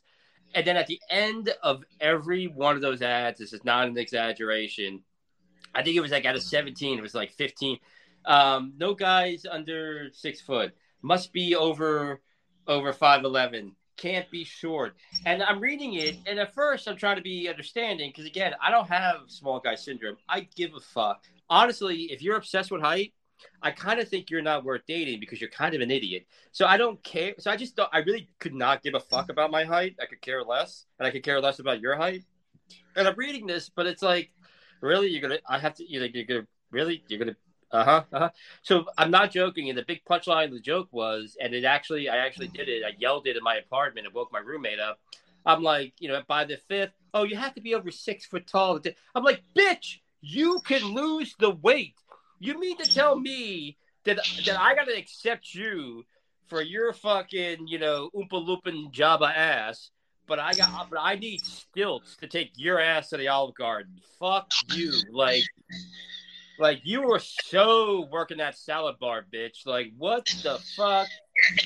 When I have to hire Sherpas to, actually find your ass, you don't get to judge me because my genetics, I got the big dick card and I got the high IQ card. I didn't get the tall card. And you know what? If I had the choice, I'll take the big dick and I'll take the high IQ. Tall people die sooner than short people. They don't age as well. So there's a fucking bonus. But that was a joke. Oh, I got to accept you for all your fucking, cankle, no knee looking, having ass. But I got to be Kareem Abdul. I got to be Will Distill Chamberlain to take your ass out to, I'm assuming, an all-you-can-eat buffet. Yeah, fucking miserable fucking, Yeah, I would call you trailer trash. I would call you trailer trash, but the parents repossessed the fucking the wheels on your house. Oh my god. Wait, okay, let's bring it back. Look, I'm just saying I have proven that I love a big thick woman, but there's a difference between a beautiful big thick woman that can walk with confidence in high heels and a woman that could literally be the stunt double for the boulder from the temple, from the Ark of the Covenant. Yeah, it is. Okay, if you could be a stunt double from the boulder of the Raiders of the Lost Ark, you might, I don't know, a carrot, a glass of water, I don't know. So, but with the bruiserweight, they're fat. You was right, because when you think about it, even when he went against Walter, or as we now know him as Gunther, the height didn't make a difference. You feel where I'm coming from? Because never addressed. Dragunov is smaller than Walter. Yeah, yeah. It never really made a difference. So it's kind of to me, when I think about it, and I look at it, there was nothing. Of course, it was all Vince. They probably looked at him as he was, but yeah, just the way that he was being grabbed and pulled and stuff like that, to me, it kind of buried him more so than kept him as the badass that he was. Because I'm sorry, he was a bad. He's a badass, and I can see him as the Continental Champion. If pushed right, I can see him as the World Champion, depending upon how he's pushed. But go ahead. No, and again, he was a slow, menacing, methodical. I'm going to take you apart at the joints. I could take a beating. He's that Johnny Valentine, hit me hard, I'm going to hit you back harder. And then now he's running around like a little spastic. And here's the thing. Sometimes, again, with Nero or Bray Wyatt, you could take a promo or gimmick and make it work, and there's a talent to that. But sometimes there's just nothing you can do. There is no way for you to be this weird, uncontrollable thing that runs around like a kid off its Ritalin, being held up by a guy dressed just as ridiculous as you as your legs kicked in the air. There's certain things that short guys should never do or smaller guys should never do. One of them is when your feet leave the ground is kick your feet. Do not kick your feet. Do not, when you get mad, you don't jump up and down, because then you just look like an elf that's being yelled at for being late for work. There's certain things that a smaller guy should not do or be put in the position to look like. The height is not an issue unless you make it an issue. Your weight is not an issue unless you make it an issue. Well, unless you Marco Stunt. Well, here's the funny thing. Marco Stunt just had no talent. And I don't give a fuck who. I'll argue. I'll literally spit in Mother Teresa's eye. All he was able to do was bounce off of people that literally made it a point to be in the right place at the right time and caught him and let him do his little thing. If you go back and watch any Marco Stunt match at AEW, he essentially bounces around, and the guys do all the work. Rey Mysterio dressed like a man. He looked like a man, and he went out there, and he did moves that had purpose. And when he worked with a bigger guy, the style didn't really change. He just did things differently. Why? Because you're wrestling somebody bigger. You can't do this move on Kevin Nash. You got to do this move that you do. And Marco Stunt just... Like when he went against the Big Show, he outsmarted the Big Show. You get what I'm coming from? Even when he won matches against way bigger guys, it made sense how he won it. It wasn't that competitive. Trust me. If you watch the match with him and Big Show, it wasn't that competitive. Big Show threw his ass around. He just was able to outsmart him. Well, I mean, and the thing with Marco, he had no body. He was like a little cutesy pretty boy with that big head of hair. And he was like adorable to like the little girls or the women, because, and he went out there in the tights that didn't fit him right. He went out there in a baggy T-shirt, waving like he's a big goofball, doing the stupid little dance that Katy Perry created and everything. And then get in the ring and essentially bounced off. And you know what? I think all the wrestlers in this day and age are probably very nice guys. I'm not going to lie. If I got in the ring with Marco, and I'm 5'7", barely, and I weigh like a 170 something. If he tried to do half of that stupid bouncing off shit, I would just snatch his ass and drop him on his head and basically crossface him and stretch him and make him scream, because there's nothing formidable about this guy, and it's clearly a circus of a lay act. And he never presented himself as a serious thing. As it goes back to, he was doing silver leg hipster bullshit. I wasn't going to take him serious no way just by the way he looked. I mean, and that's just being honest. Because another short wrestler that we're going to get to in a minute, Slim J, which we're going to get to, who was just on Rampage, he's short.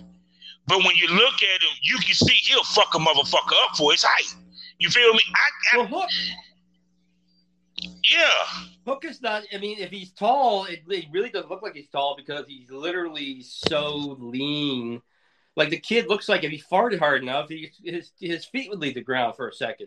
But, he knows judo and he knows grappling, and that's all about the angles and knowing how to use leverage. And he does it so smoothly with such like authority that it's like, well, I could see Hook fucking up a dude 200 pounds bigger than him, because he can get that throw in, and then when the guy gets out there with the tea kettle and choke him out.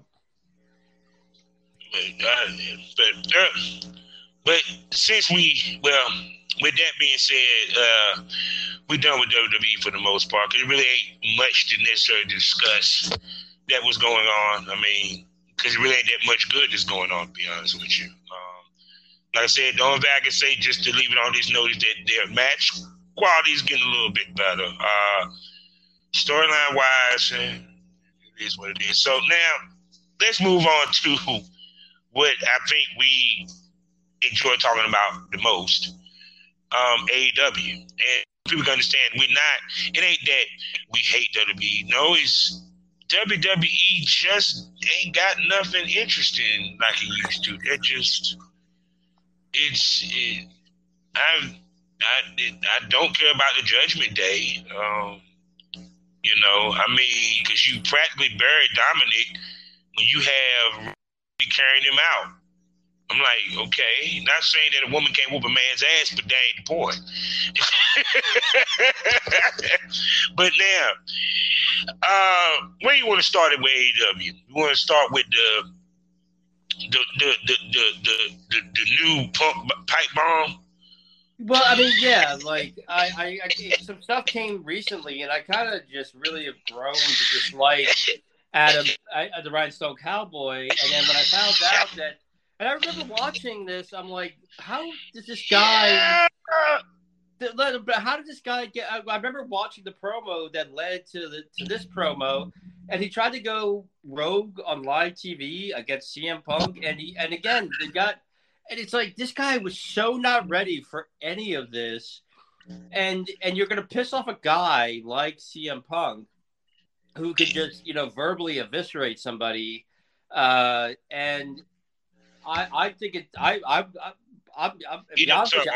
would have had his ass in a sling when he came back.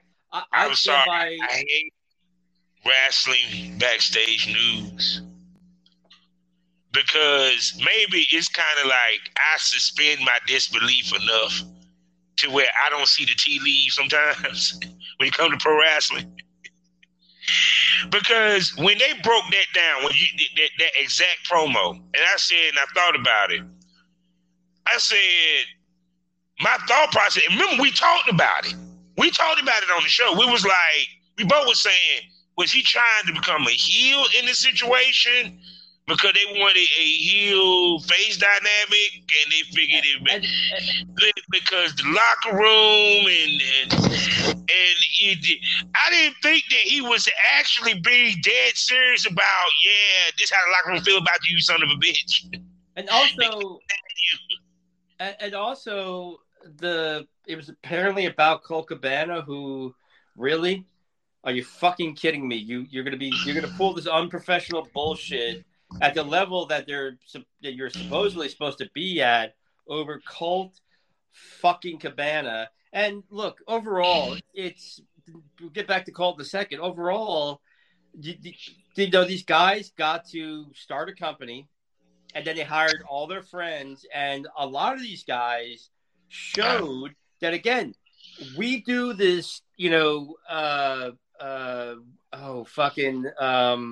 we do this Brooklyn, Silver Lake fucking hipster wrestling in, you know, front of 100 people. And then they go out there, and I'm sorry, I don't give a rat's ass if you're busy every weekend getting booked across the country. This is a different arena. Just like if I make it onto the site that I'm going to audition for this weekend, that is going to be awesome, and it's going to help my career, and it's going to be amazing. But if it's not Brazzers or Reality King, and then when I go there, I need to evolve and change, and depending on the situation, fucking quickly. And none of these guys did. And then they did what all ungrateful, entitled, up your own ass cult of personality douchebags do. They blame Tony Khan, and granted, he probably could have spoken to them, you know, in person, but at the same time, I'm going to give Tony a pass on this, because I would have fired your ass and canceled your contract. He let you sit at home for, 7 months and collect a paycheck just so not – and you got 7 months, and you had the ability to go wrestle elsewhere. You got 7 months of free money. You just didn't get re-signed. I don't think it was Colt the one that complained. I think it was the people in the back. Well, no, that's the thing. And look, I like Colt Cabana, but the problem is you made the choice to go with the comedy route and become a comedy wrestler, and it paid off it paid off to a degree, but the problem is with the best friends and Orange Julius and the George Goulas gang and all these other fucking comedy acts. If you're gonna be a comedy act, if you're gonna do this stupid shit, you are now officially opening match, mid-card if you're lucky, and that is where you go. Colt Cabana, I at one time I could see him being a world champion or being a main eventer. At one time he was. To keep it 100, People go back and look at Cole as the NWA World Champion. His promos, the matches with him and Adam Pearce. Well, yeah, but that wasn't on. He did that on. You had to be a fan to seek out that shit. He chose to do the comedy thing, and again, 20+ years in the business. Obviously, the injuries have piled up. He's gained a little weight. He doesn't look as good as he used to. He's not as mobile, but he's still clinging to that comedy thing.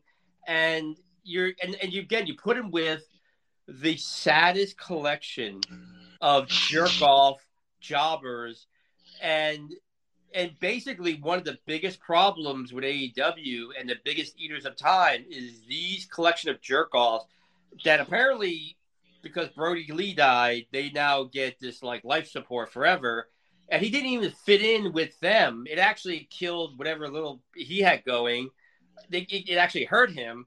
So now, and here's the best part. People are crying about Colt Cabana. The motherfucker didn't get fired. The motherfucker is going back to Ring of Honor, still collecting a check, by the way. And possibly... But not only that, he was not... Okay. And he wasn't being used before Punk showed up. That's what I was about to say. I was about to get that part. He was not even being used. He was not in any title hunt. He didn't have any matches, hardly.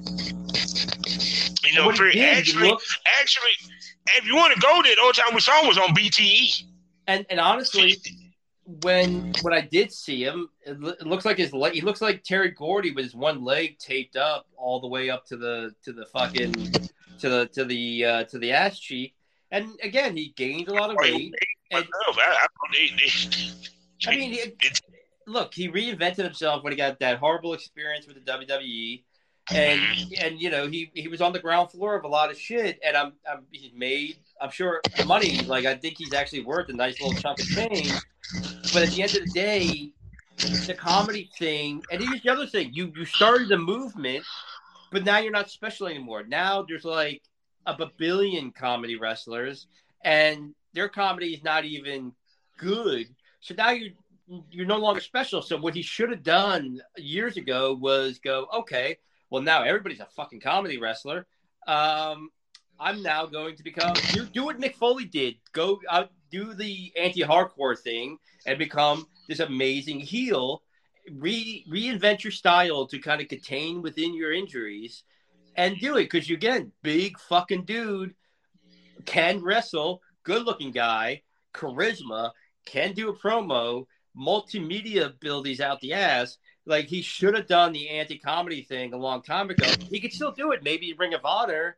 But also, it's a favor to him that you didn't fire him, and he's going to Ring of Honor because him and Punk had a falling out. And even if they didn't have a falling out and they were still friends, he was going to basically be Punk's Brutus Beefcake if he stayed in AEW. So at least if he goes to Ring of Honor and he does something interesting, he can actually be on his own. If they made up tomorrow, again, he's Hulk Hogan. You're a Brutus Beefcake. Do you really want that? Do you really want to be the Brutus Beefcake of the new millennium? So true. So with that, of course, Punk just gave dude a receipt. That's basically what he did. He gave him a receipt for what he did. And now I see why he said coward, because he was like, motherfucker, when you did what you did, I was in the ring. So, which I wouldn't, did Punk really think that motherfucker's going to come out? I think he was betting on it, because honestly, and even if he was there, he's not a cowboy. He's not a tough guy. I think he would have. But he wouldn't have came out, because Tony probably looked at him like, don't you dare. And Punk would have whooped his ass. I mean, Punk, Punk, this ain't the Punk from 2002. This Punk, can fight now. He would have tied him up in a knot and made him lick his own asshole. So, but here's the question, though, that why are they having this match with him and Moxley, which I did like to pull apart. I thought Moxley looked absolutely ridiculous. That little kid where you would like be excited and you run up to a wall and kick, you like jump on it with one foot and kick yourself off, you know, like you did that with the turnbuckle. I'm like, dude, what are you doing? And the I don't know whose fault it was, but when they started trading punches, I was like, this looks really bad and fake. And it just, I don't know what they're trying to achieve, because the booking has become so disjointed and nonsensical in AEW.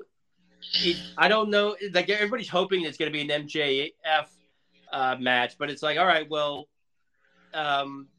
okay, so if the match is actually going to happen and Punk is clearly going to win, now you have... But for years, though, why not at the big pay-per-view? Why on TV? Why are we giving this away?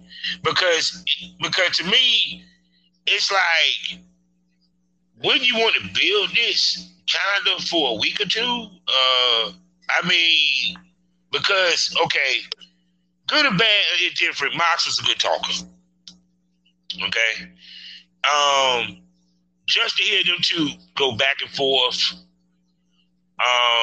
even have a situation where Mox can sit here and say, you know something, I don't think you 100%, so this is what we going to do, champ. Why don't I pick you opponent, you pick me opponent, we have matches tonight. Shit they used to do back in the day. You feel where I'm coming from? You know, period. The hype around it. It's kind of like y'all doing it. It's like you hot shot next week. Well, so, go ahead. No. It's just, again, I think people think MJF match is going to happen, and if it does, like if he beats Moxley, okay. So when exactly is the date of the All Out pay-per-view? Because hold on, let me see. Was it? Hold on, let me see real quick. Go ahead, keep talking. But it's like you're really not giving yourself much time to hype the match if that's what you're trying to do. And again, he's been gone and quiet for so long. It's kind of lost its momentum. But, like, Tony's booking is just completely – it's becoming so apparent that, like, there's people getting TV time that should not. And you could be using that TV time to be using the same guys. Like, where's Eddie Kingston been? Where's, I mean, like, Miro has barely done anything. It's a feud where nobody touches each other. Why, again, am I still seeing the fucking, the George Goulas gang and the weird thing going on with the Guns and the Acclaimed and the back and forth, which just screams like, oh, there's going to be another swerve. The whole thing with first of all, the Trios tournament, I mean, dumbest. First of all, those belts are fucking dumb, and all they're going to be is a little ego thing for the elite. But it's like the unmatched. Okay, it's I mean, September 5th or September the 3rd is Sunday, the 4th is Sunday. I got to. So wait, the 5th of September. Yeah. So Either the match is not going to happen, something's going to happen, and then it'll be on the pay-per-view, or they're really fucking stupid in that they're going to give away a match on top of trying to – whatever opponent they're going to think they're going to give Punk, you've got no time to really hype it. I don't know. That's and here's the thing. Okay, then, would you do the Broadway? Because – and if they did the Broadway – Moxley can't do a 1 hour Broadway. Anybody can do it if they somehow end up doing it, unless it like put it this way. Yeah, okay, well then I can take a shit on live TV on a glass table. Do you want to see it? Damn, I'm trying to think what the longest if Moxley didn't win in a match. I mean, I'm just saying. I'm just saying it's not, and again, you had somebody like Danielson got a 1 hour, and it was all Danielson that got that 1 hour match out of the Rhinestone Cowboy. I don't know if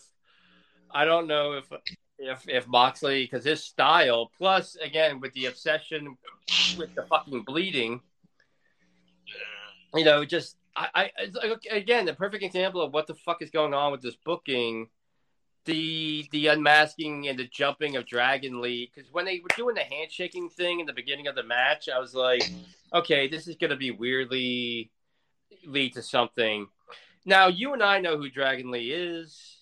Clearly, yeah. He's bulked up a lot because he's doing the thing. I'm going to start out as a cruiserweight, so now I'm going to put on X amount of pound, 100 pounds of steroid muscle so I can be a heavyweight. And, okay, so his brother, who just got there and has made no impact, with Andrade, who's been there forever, has done no impact.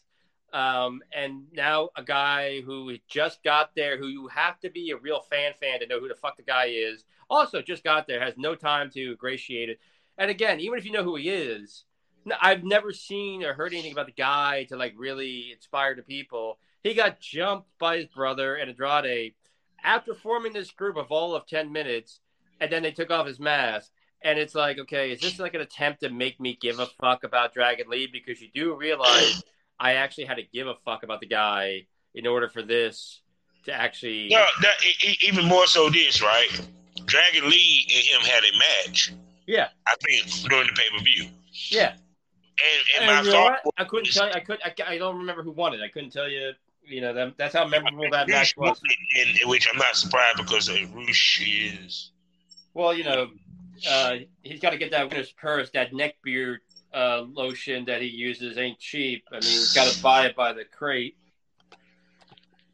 I mean, Jesus Christ. I would actually tell him to shave off that neck beard, but I really don't want to see what's underneath, what he's trying to cover. Like, this guy's got a face for fucking telegrams. Not even radio. but that was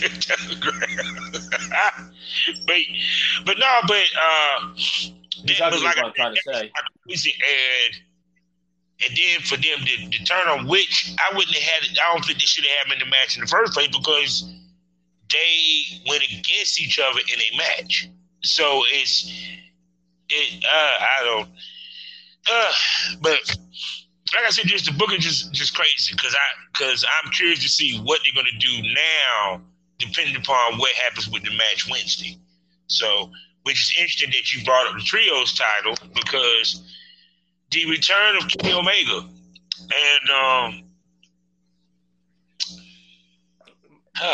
and he did not look ready. Oh God, it was. He did not look. When they sit here, you hear people say him looking real rusty or what have you was him kind of, you know, selling a little bit more. Okay, look. Hold on. I'm gonna let you speak. Hold on. Let me just say that I get this on my chest. I love AEW. I do love WWE. I love all professional wrestling. But my mama always told me, love is blind, but it shouldn't make you be a fool. And I ain't a fool. That motherfucker is 2 to 3 months off from coming back. He should have waited. I get that they wanted to push this trios championship because one probably storyline why they're trying to keep the Young Bucks and the FTR match away from each other because I got a feeling they want that to be a main event or something with Double or Nothing, especially now they're talking about doing 2 nights with the shit. Okay. And two, to establish the 6-man tag. I mean, the 6-man tag title is a dumb fucking mistake, and you'll never convince me otherwise. If the Road Warriors and Dusty Rhodes in the South, in their prime, could make it cool, guess what? It's not going to be fucking cool. It's an ego trip for the Bucks and Omega, so they can have a belt. I think Omega's rushing back because, you know, Danielson coming in. I think it's more, in my opinion, I think it's more Tony. Because... One, he already had in mind. The one thing that I know is with Tony. Tony, when he had something in his mind of what success supposed to be, when he wanted to be the first champs or what have you, he sticks with it. I give him that. When they first, he first thought of the trios titles, it was in mind of the Young Bucks and Omega because of the Bullet Club shit, the Elite shit, the whole nine, because they're a three-man team in all intents and purposes, you know, period. So to me, I think he had that in mind to begin with because it probably, and understand, he had the design for the belts even when AEW was being formed. So there was belts that he was planning to unveil at some point. So to me, I think he probably rushed Omega to bring his ass back so that he could unveil these belts. And Omega is nowhere close to being fucking ready. Now, even to the point that he might need to adjust how he wrestles moving forward. Well, I mean, he came out in like a compression shirt, which really doesn't. People talk about, oh, it's. You know, I'm like, look, I wear them. I have compression sleeves. I have compression stuff for my shins. I have the tops and everything, and like special workout underwear, all this stuff. And it, you know, it's meant to do something, but it's more like, oh, get your blood going or whatever the fuck the science is.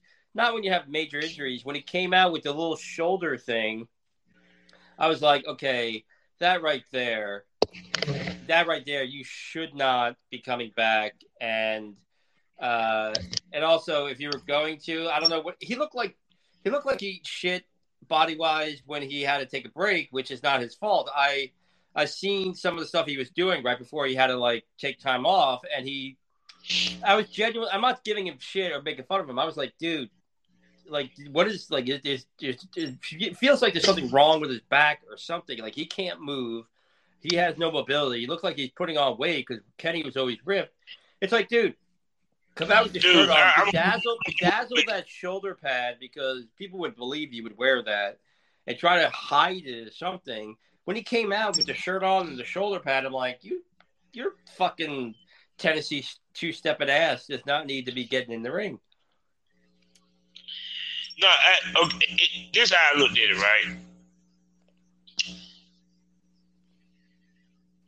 Even he came back because he worried about his spot. Or like I said, Tony, because even to the point of the normal shit that he normally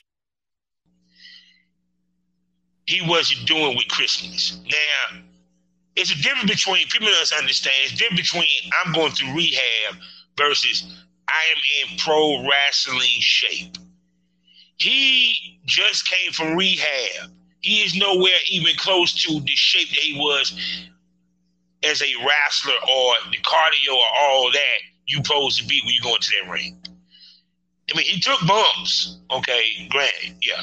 But do I think that he was in wrestling shape? No, they're just like, you know, you have athletes that been in off season and they've been off season, they really ain't worked out. Now time for game time, they got to be in game shape. You feel what I'm saying? Yeah. So to me, he was not in game shape. He was just a dude that just came out of rehab that said, fuck it, let me get in the ring. And this shit didn't look crisp, it didn't look good. To me, he actually hurt the match more than made it, didn't help it, because for the wrestlers that they had in the ring, it was going to be a probably decent match because of the fact that you had Young Buck, Rouge. I've seen what Dragon Lee can do, you know, and Andrade. This is more along the lines of what Andrade is good at. You feel what I'm saying? So I'm just like, man, they and they went over, which I wasn't surprised about that. But and Don Callis is back, which okay, is Kenny a heel or heel face? Well, I'm amazed. I was thinking about it. I'm amazed this fucking guy has been in wrestling as long as he has. I've never seen him do anything good. What is it? The fact that he was Jericho's friend, like this guy just will not go away. And I just, and again, he's a terrible heel manager. Like I, I mean, just like, I don't know, him with heel Kenny Omega. I'm like, you guys are just, you're literally trying to be heels. And you're just kind of, you might as well just get mustaches and twirl them and tie your opponents to the train racks. Like, you know. It's like they trying to make the Young Bucks. To be honest with you, the Young Bucks should never be face. They should never be a face, ever. I think they thrive better as heels than they do faces. Because, okay, when people talk about, you know, the Rock and Roll Express, you couldn't boo the Rock and Roll Express because the Rock and Roll Express, when you look at them, you sympathize with them anyway. You feel me? You didn't want to push Ricky Morton. You want to have a drink with Ricky Morton. But the Young Bucks, you want to punch him in the face when you see him. So, to me, it's kind of like and same thing with Kenny Omega. I don't see Kenny Omega should ever be a fucking face. I'm sorry. He's not a face. He's not a good guy. You're gonna come from just by the way that he's polarizing and the shit that he do. You feel what I'm coming from? You know, period. So it's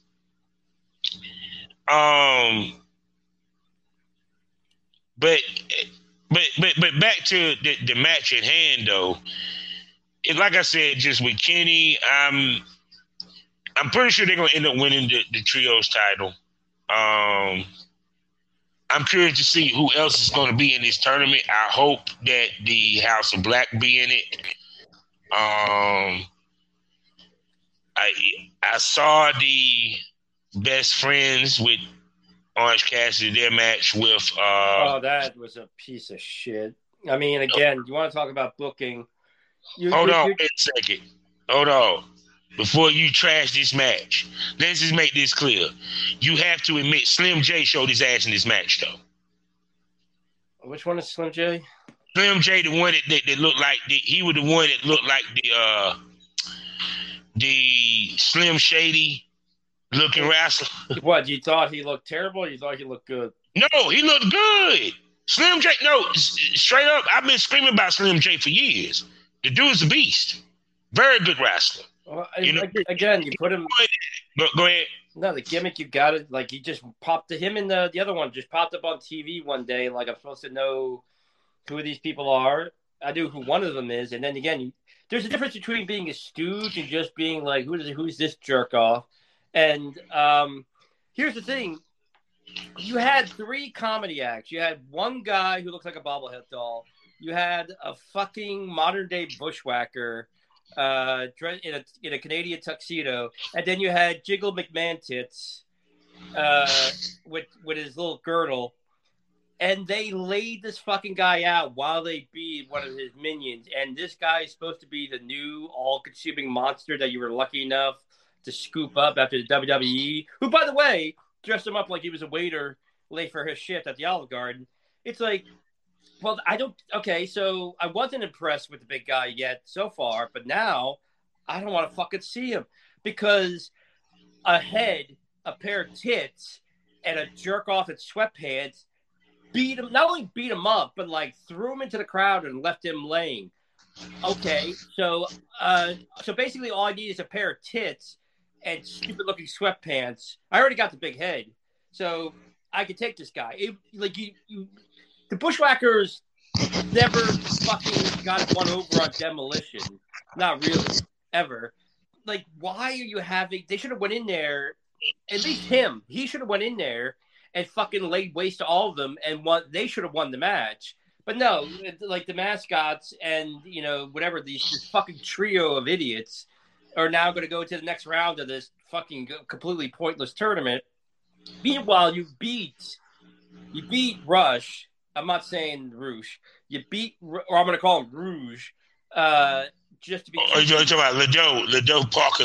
You beat the three Luchador team and then did some stupid angle that no one in their grandmother would care about. It's like this kind of fucking shit. It just doesn't make sense. This guy is supposed to be a monster. You mean to tell me that this fucking jerk off who's too lazy to wear real jeans anymore knocked him out with the help of two bumbling. Why did Tony has to put everybody in the clique? Because this is what puzzles me on that. Okay, you have Bardo. Okay, Warren once again. Huh? There's no explanation to why they are a clique. They just showed up as a clique. The only person, and we still don't have an explanation of why Sonny turned heel to join them. You get what I'm coming from? So it's kind of like either, and I haven't watched Elevation nor Dark in a minute, so I can tell you. No one does. And then even again, I subscribe to the channels. They don't pop up on, and I watch wrestling. They don't pop up. And then, you know what? I was watching the show the other day, and I noticed a scroll at the bottom of the thing, and that's when they're announcing the winners and losers. It's like, oh, you're just gonna have that scroll there when you're, you know, it's just dumb. They don't even highlight, like they don't even show highlights of what actually happened. And, you know what I'm saying? Like what actually happened on Elevation? Yeah, we had this match on Elevation, such, or if they do that, it's to explain why this person is now on Dynamite having a match on Rampage.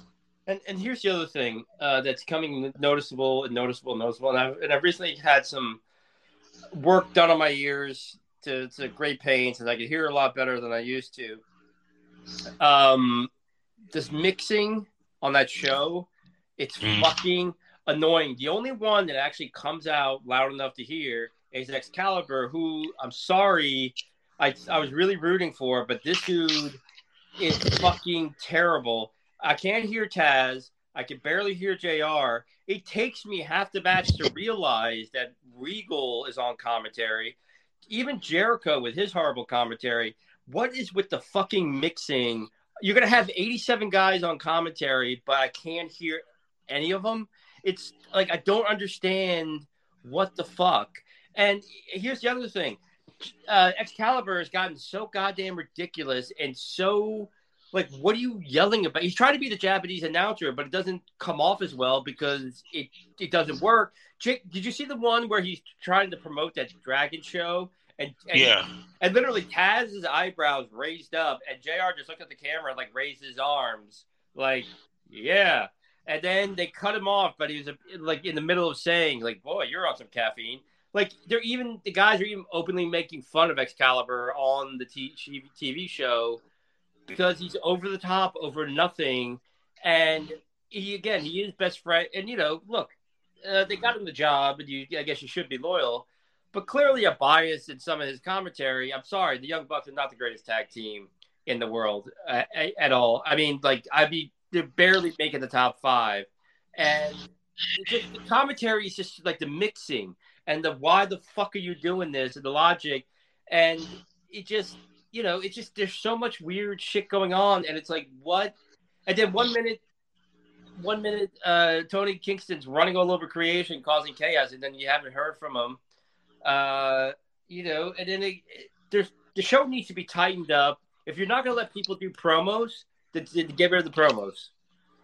You know, because even to the point, like I said before, like, okay, like what happened with the Ass Boys and that whole I don't know what the fuck they're finally letting. Okay, it's kind of like the brother shit, right? Unless you really, okay, to me in modern times, for me to remember brothers breaking up fighting was the Hardy Boys. And even with the Hardys, with their match, it was done good enough to where it elevated, the whole purpose was to elevate Matt. You get what I'm saying? To elevate Matt for the most part. And they pulled it off to where it was believable, but not too unbelievable that they wouldn't make up one day. You feel what I'm coming from? It's like, with this shit here, it's like, okay, you beat up your dad just to tell him that y'all going with Stokely Hathaway? and like the girl that's running around going, "I'm gonna choke you out. I'm gonna choke you out. I'm gonna." It's like, I don't know, just the stuff he's doing, and the whole thing with Cargill and her little band of baddies, and just, oh, okay, so Athena comes out with her weird, very cheap wings. She comes out with the wings open. See, this is how like disjointed, and this is how like this. They're allowed to do stuff too freely, and there's no one pulling them aside going, no, details. They don't she came out with the wings out and then lowered them, and I'm like, okay, so no one pulled this woman aside and went, hey, leave them down.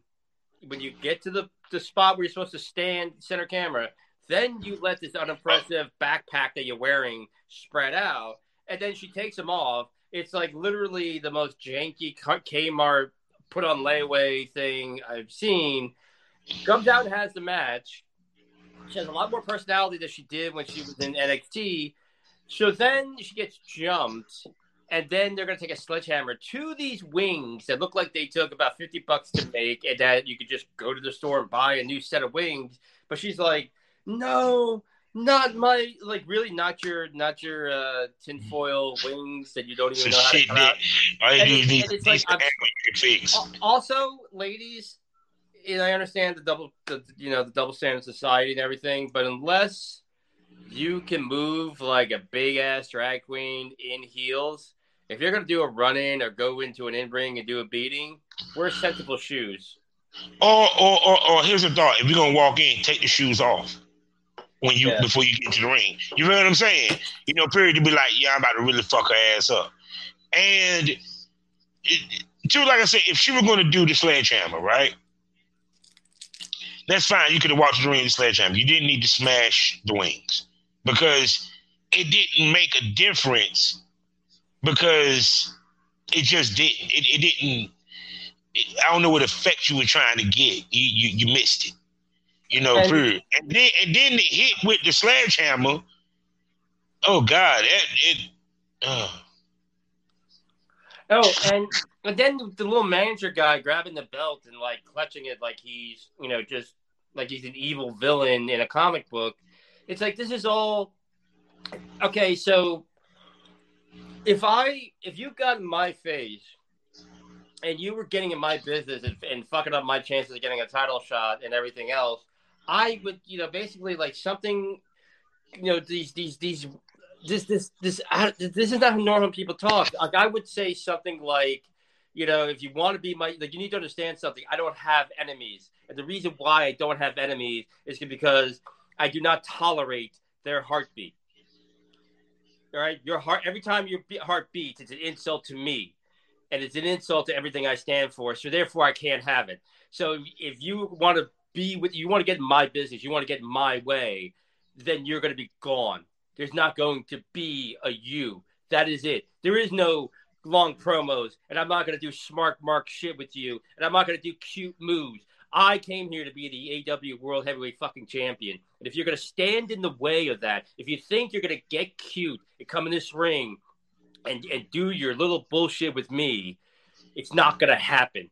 There will be no more you, because I will not tolerate your heartbeat. And just know this. This is not a game. I will hurt you, and I will put you down. And I don't care if your daughter's in the crowd. I don't care if your wife is at home crying. You will not be, because I will not tolerate it. That is a promo. That is something somebody said. That's a good promo, actually. That was a good promo.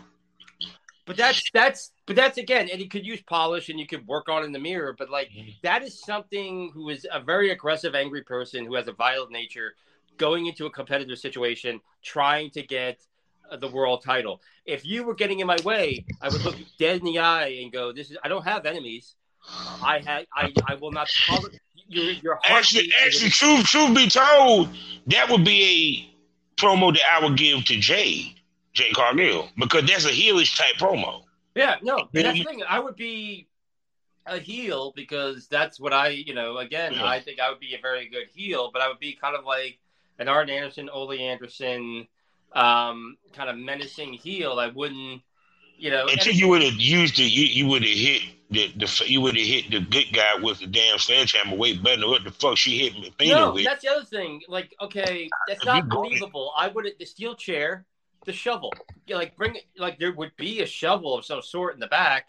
There would, you know, and that's the thing. Like, okay, a shovel. She didn't. But to me, the way they built it, she didn't need no weapon. All she had to do was just motherfucker go in there with her bare feet, give her a boot, and then give her that. And that's the other thing. Or give her a finish maneuver, or give her finish maneuver twice. You feel me?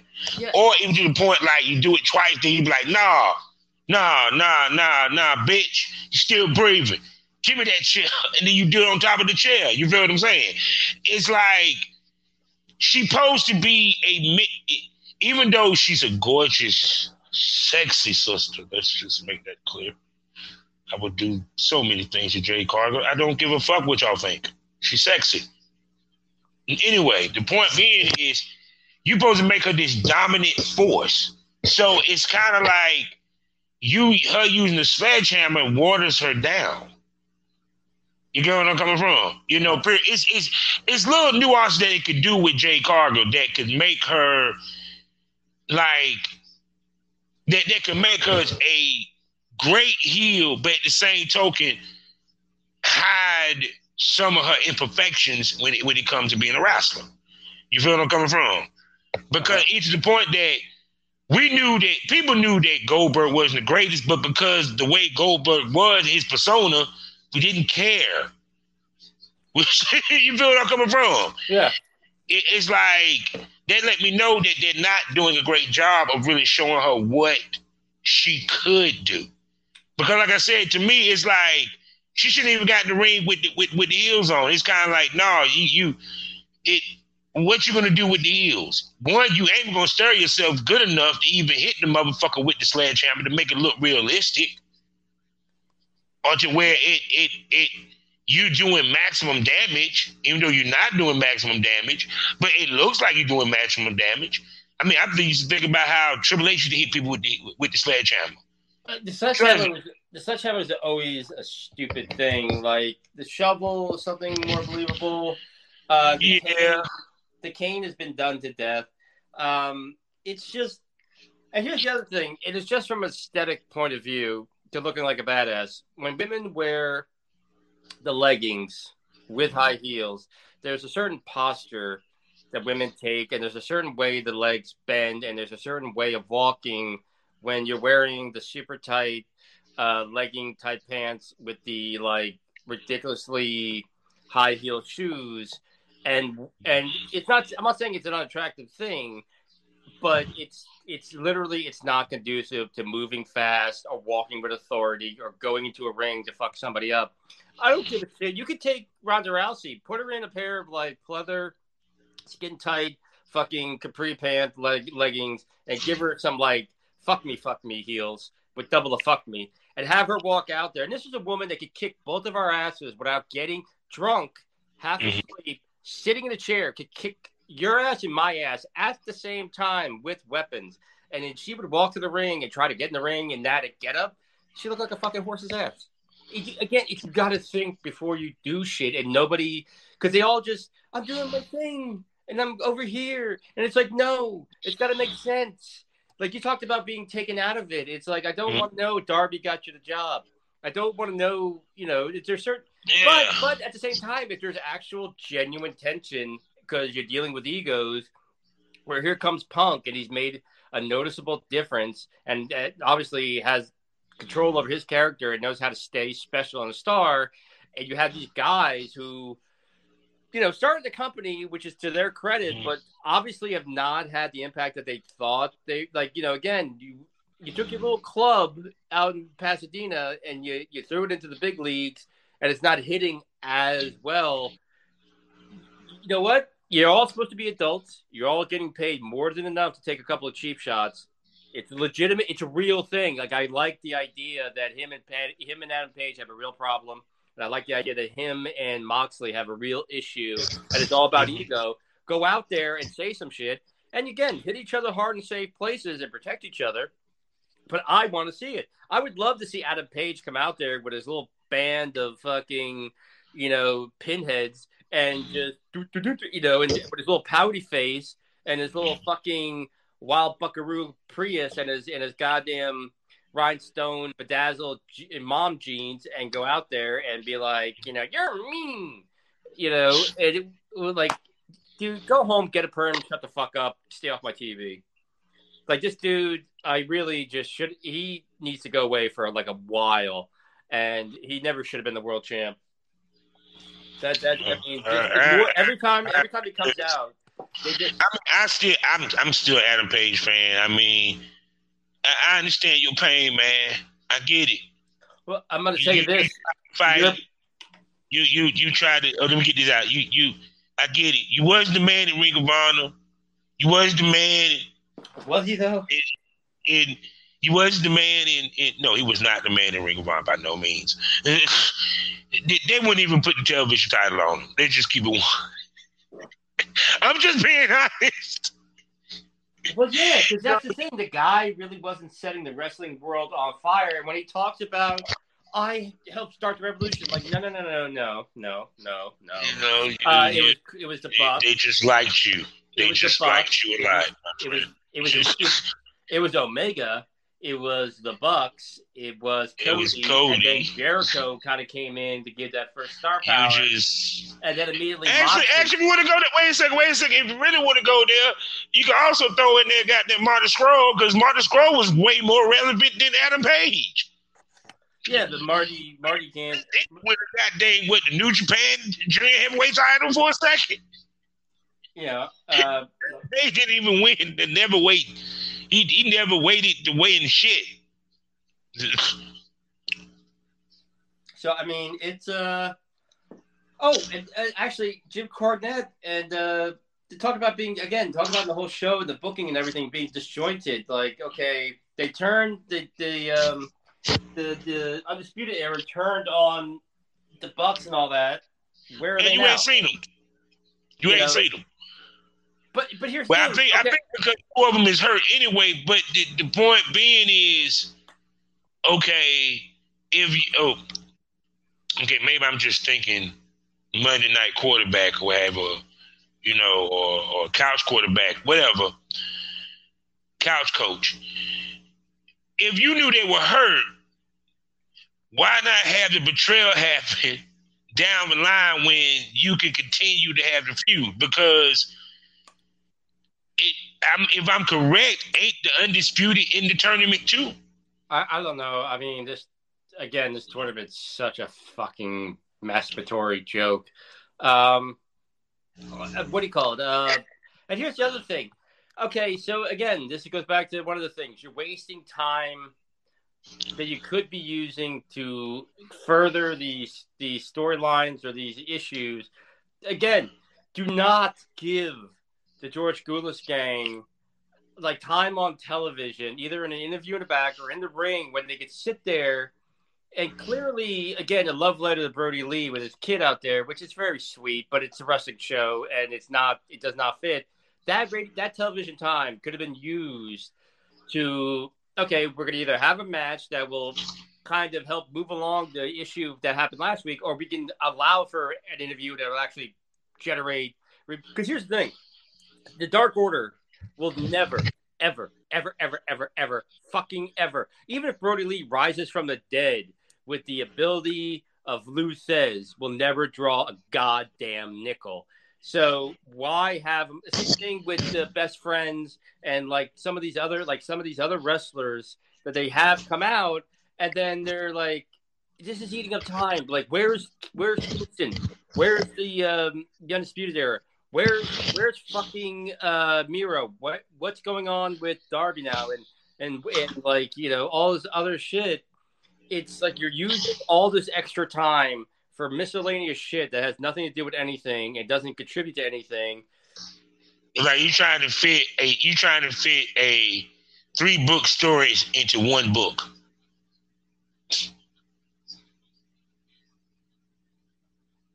Hello? Hello? Hello?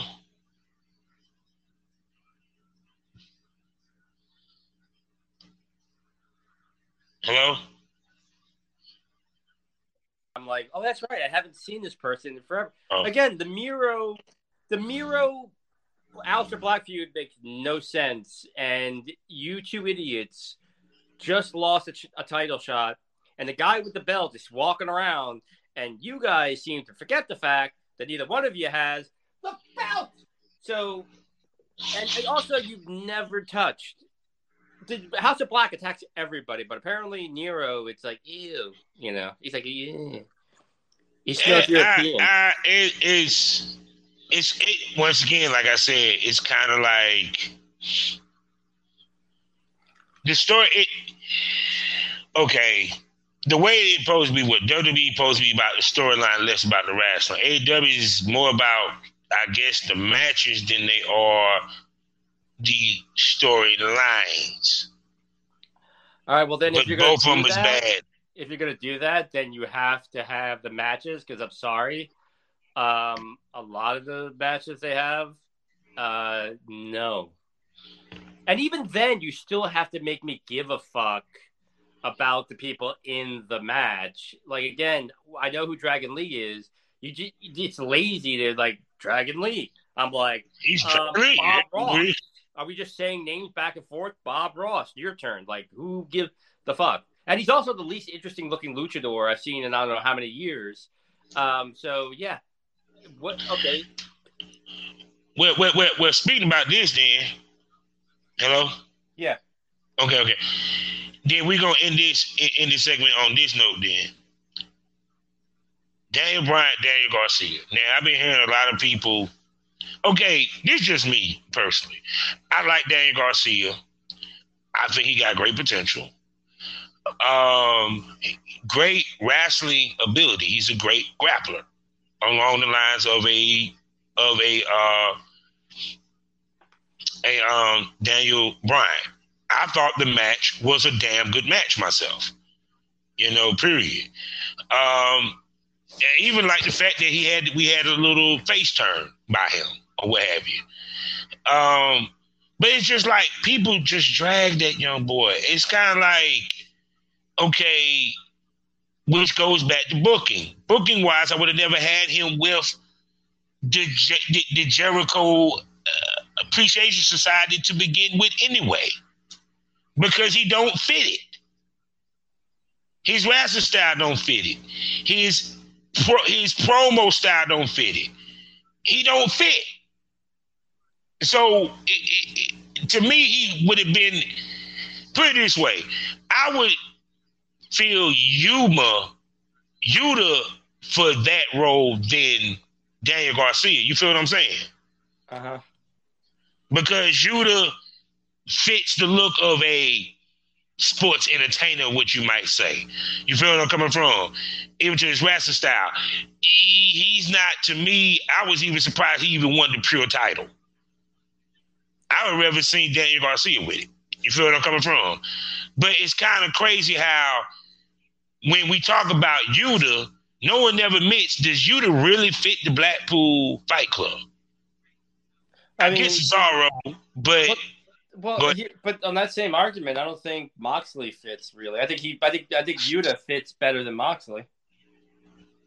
Moxley, okay, I told you. Okay, this is how I look. If Moxley went back to like wearing the wrestling tights when he first started, like when he was doing it in Japan, I could see him a part of it. But yeah, the way he dressed now is kind of like.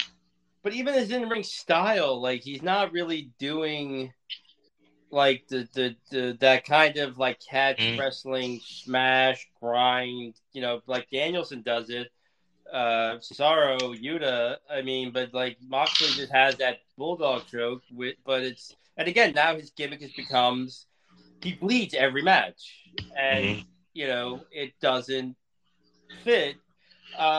But, what was I going to say? As far as Daniel Garcia, see, here's the problem. Yeah, it was a good match, and in ring, I would switch up his gear a little bit. But the only way I could describe it, have you ever – do you eat wheat thins?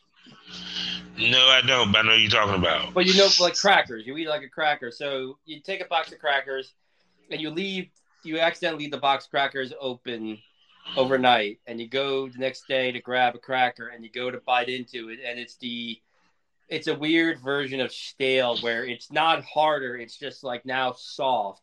It's just like, you got to bite into it, and it's like, and that's kind of like, the guy should not be allowed to speak.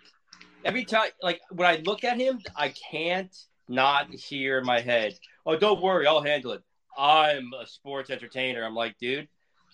But see, also, I think it's the promos that he was doing with them that also hurt him.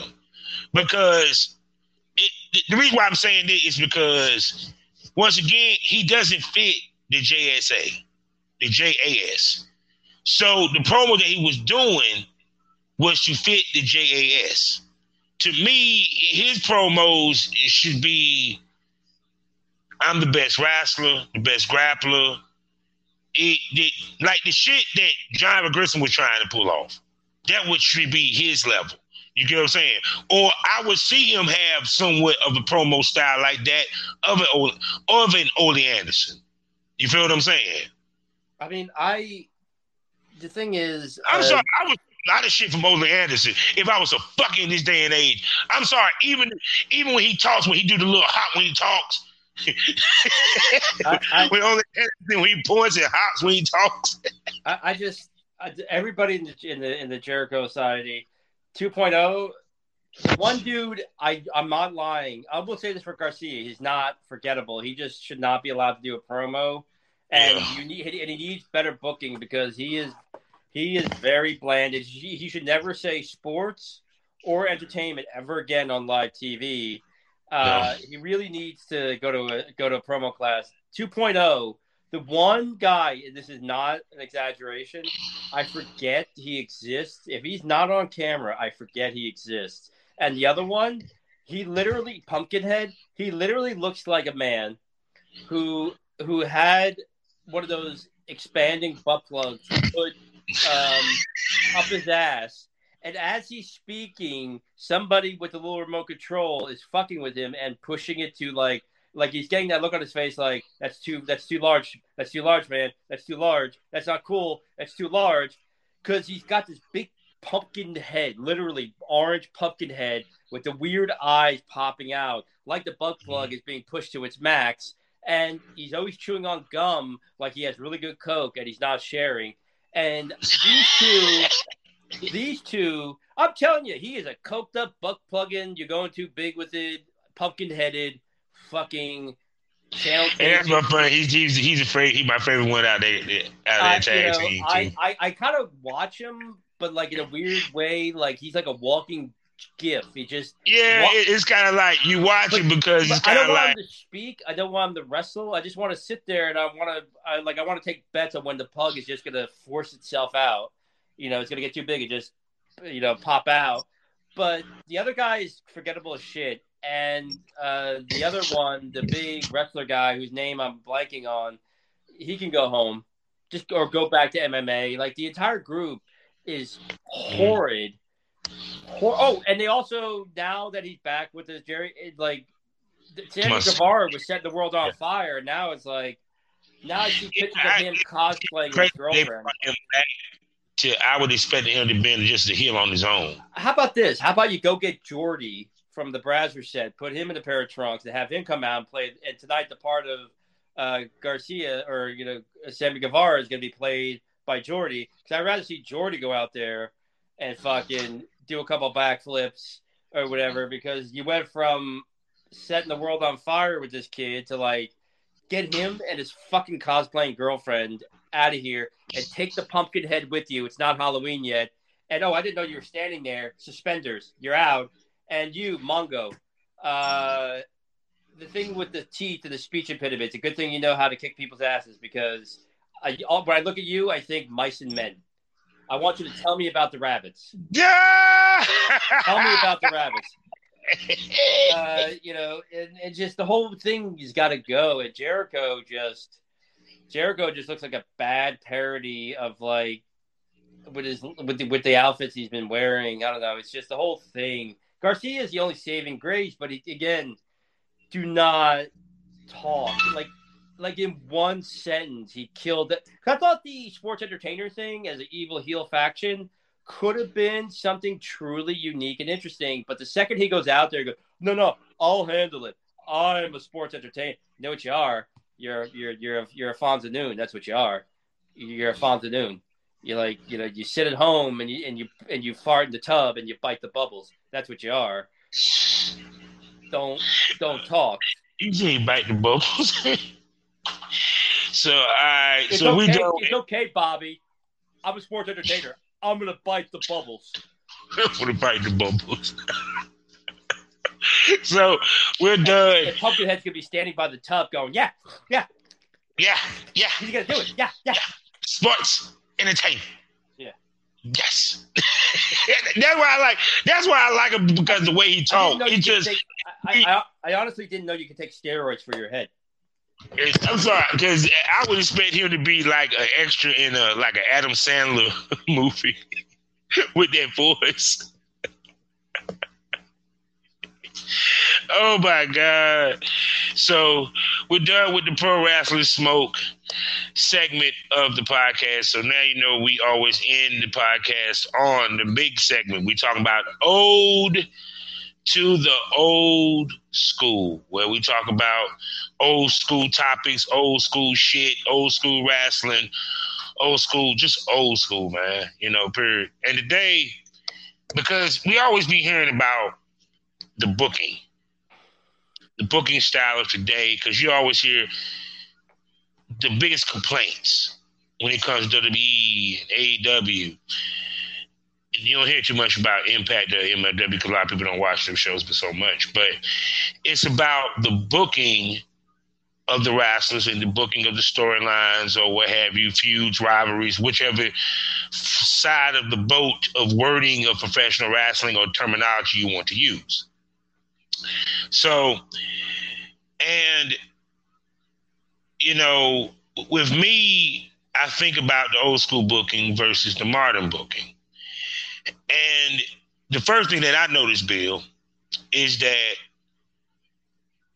old school was more about long-term booking for months, not for the next big show, not for pay-per-view. Now, I understand there's many factors to why that booking was in place, but for our listeners, explain to them why that booking was like that.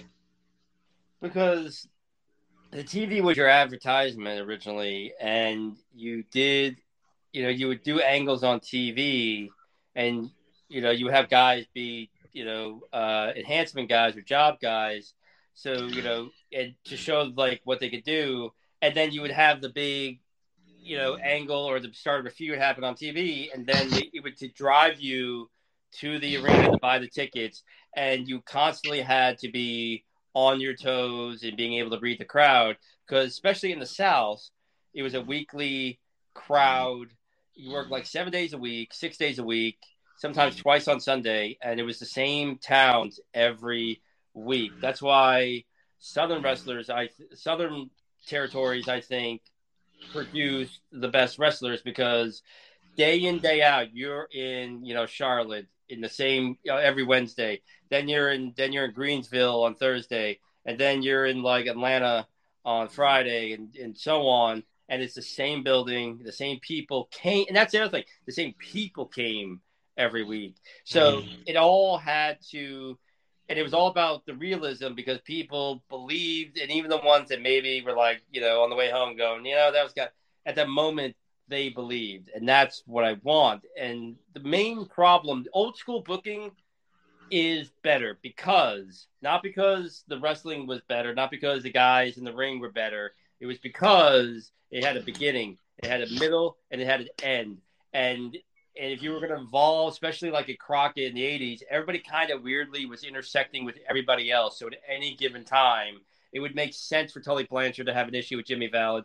It would make sense for all of a sudden Dusty Rhodes to have an issue with Paul Jones' Army, and then like, you know, Road Warriors with the Midnight Express, but then you know, with like Baron von Raschke or something. There was always some intersection, but there was a reason why things happened, and they followed through on them. And then at times, perfect example, I believe it might have been the Florida territory. I could be wrong, but that famous Oli turn that we talked about, that promo, World Championship Rap. That was WCW, Georgia Championship Rap, or WCW.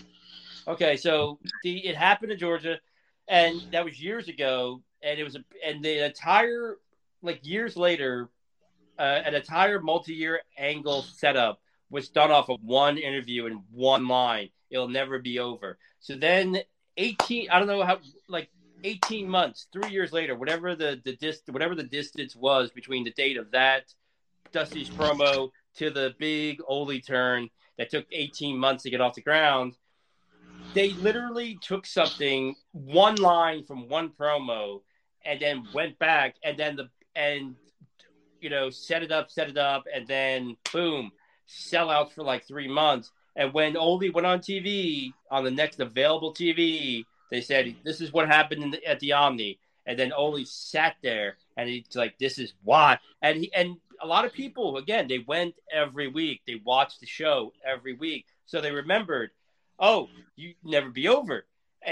But Oli explained it to anybody else that might be watching it. To this day, you can go back and watch the long video, and you don't even have to be a wrestling fan. By the end of that video, you understand why everything in that entire show, in the feud between all, you understood everything. And, oh, well, this is why. And it all made sense. And there's none of that. There's no cohesiveness. If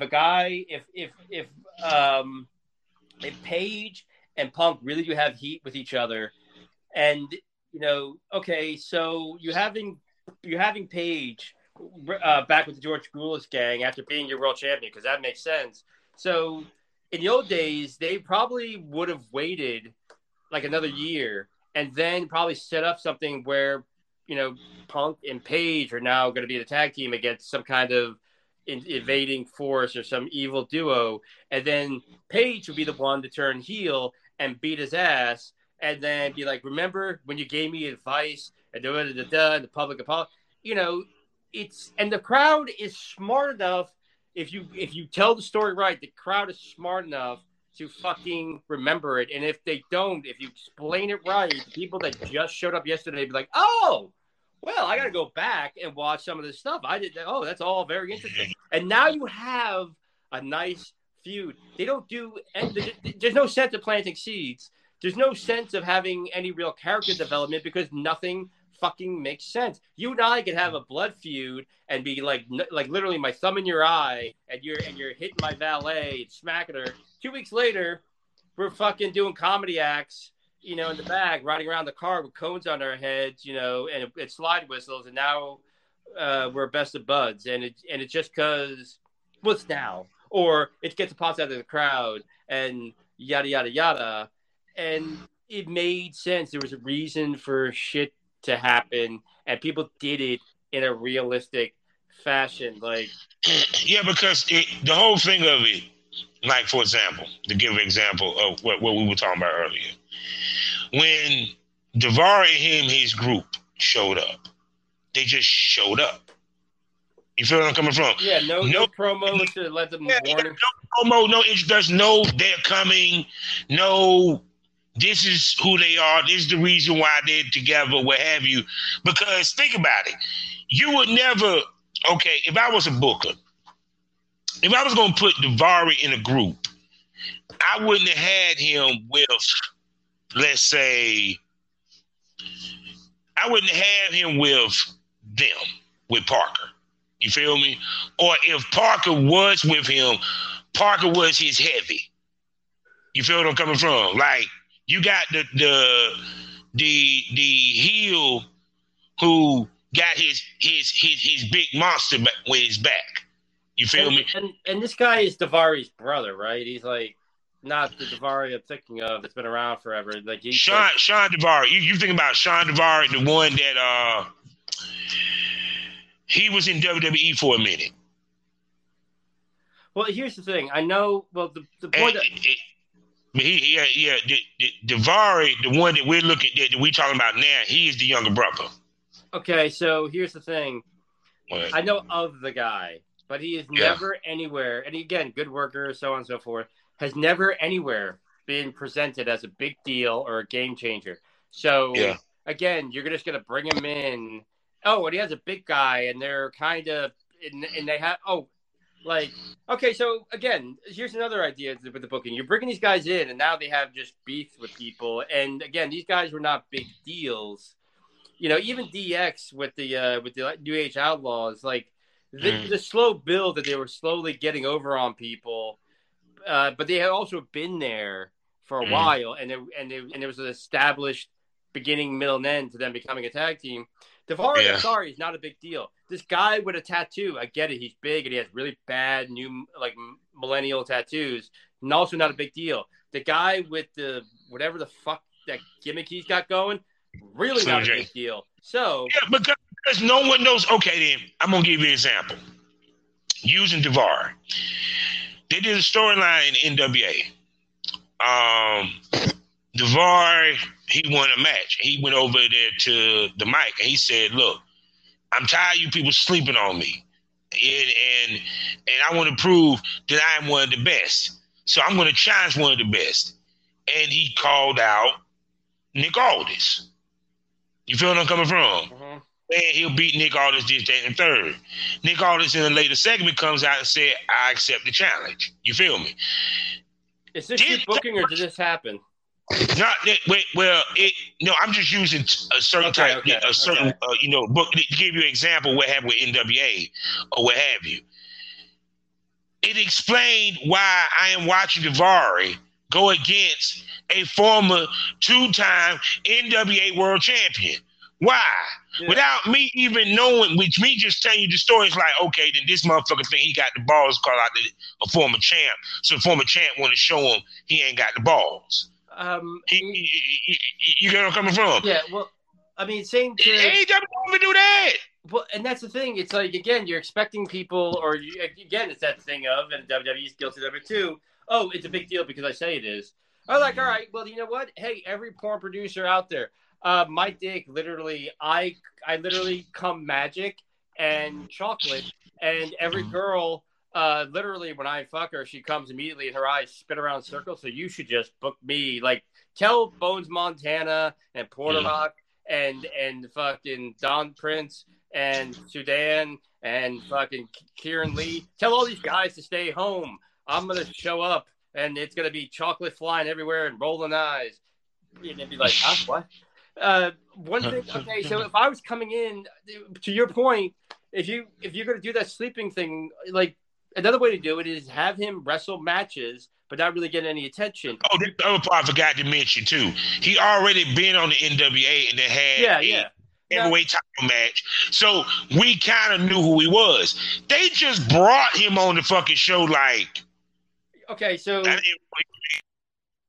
Imagine Okay, so just a hypothetical, if we're going to use booking examples, I'm an indie darling. I'm a guy, I have bright, shiny, long tights. I have the little kick pads.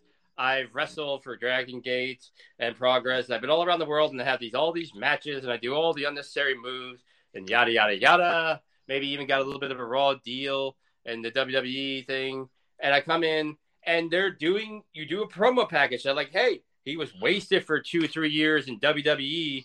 And now he's coming. You do a promo package from some of the places I've been wrestling to get ready to go with AEW.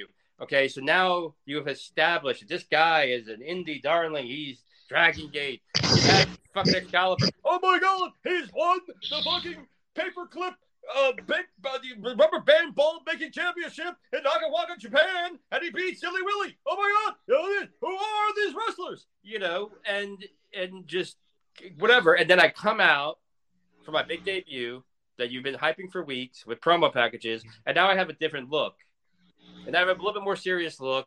I'm wearing a different style of tights. They're darker colors, and I go out, and I am just vicious. I'm not technically breaking the rules yet, but I am fucking vicious. I don't let the guy fucking breathe. If he misses a drop kick or he tries to do a dive out of the ring and I move, instead of walking away like everybody does, I am on top of him, and I'm just not even raking his eyes. I'm like covering his mouth and nose and just squeezing his face, you know, like suffocating him and pressing on his cheekbones. I'm throwing it back in.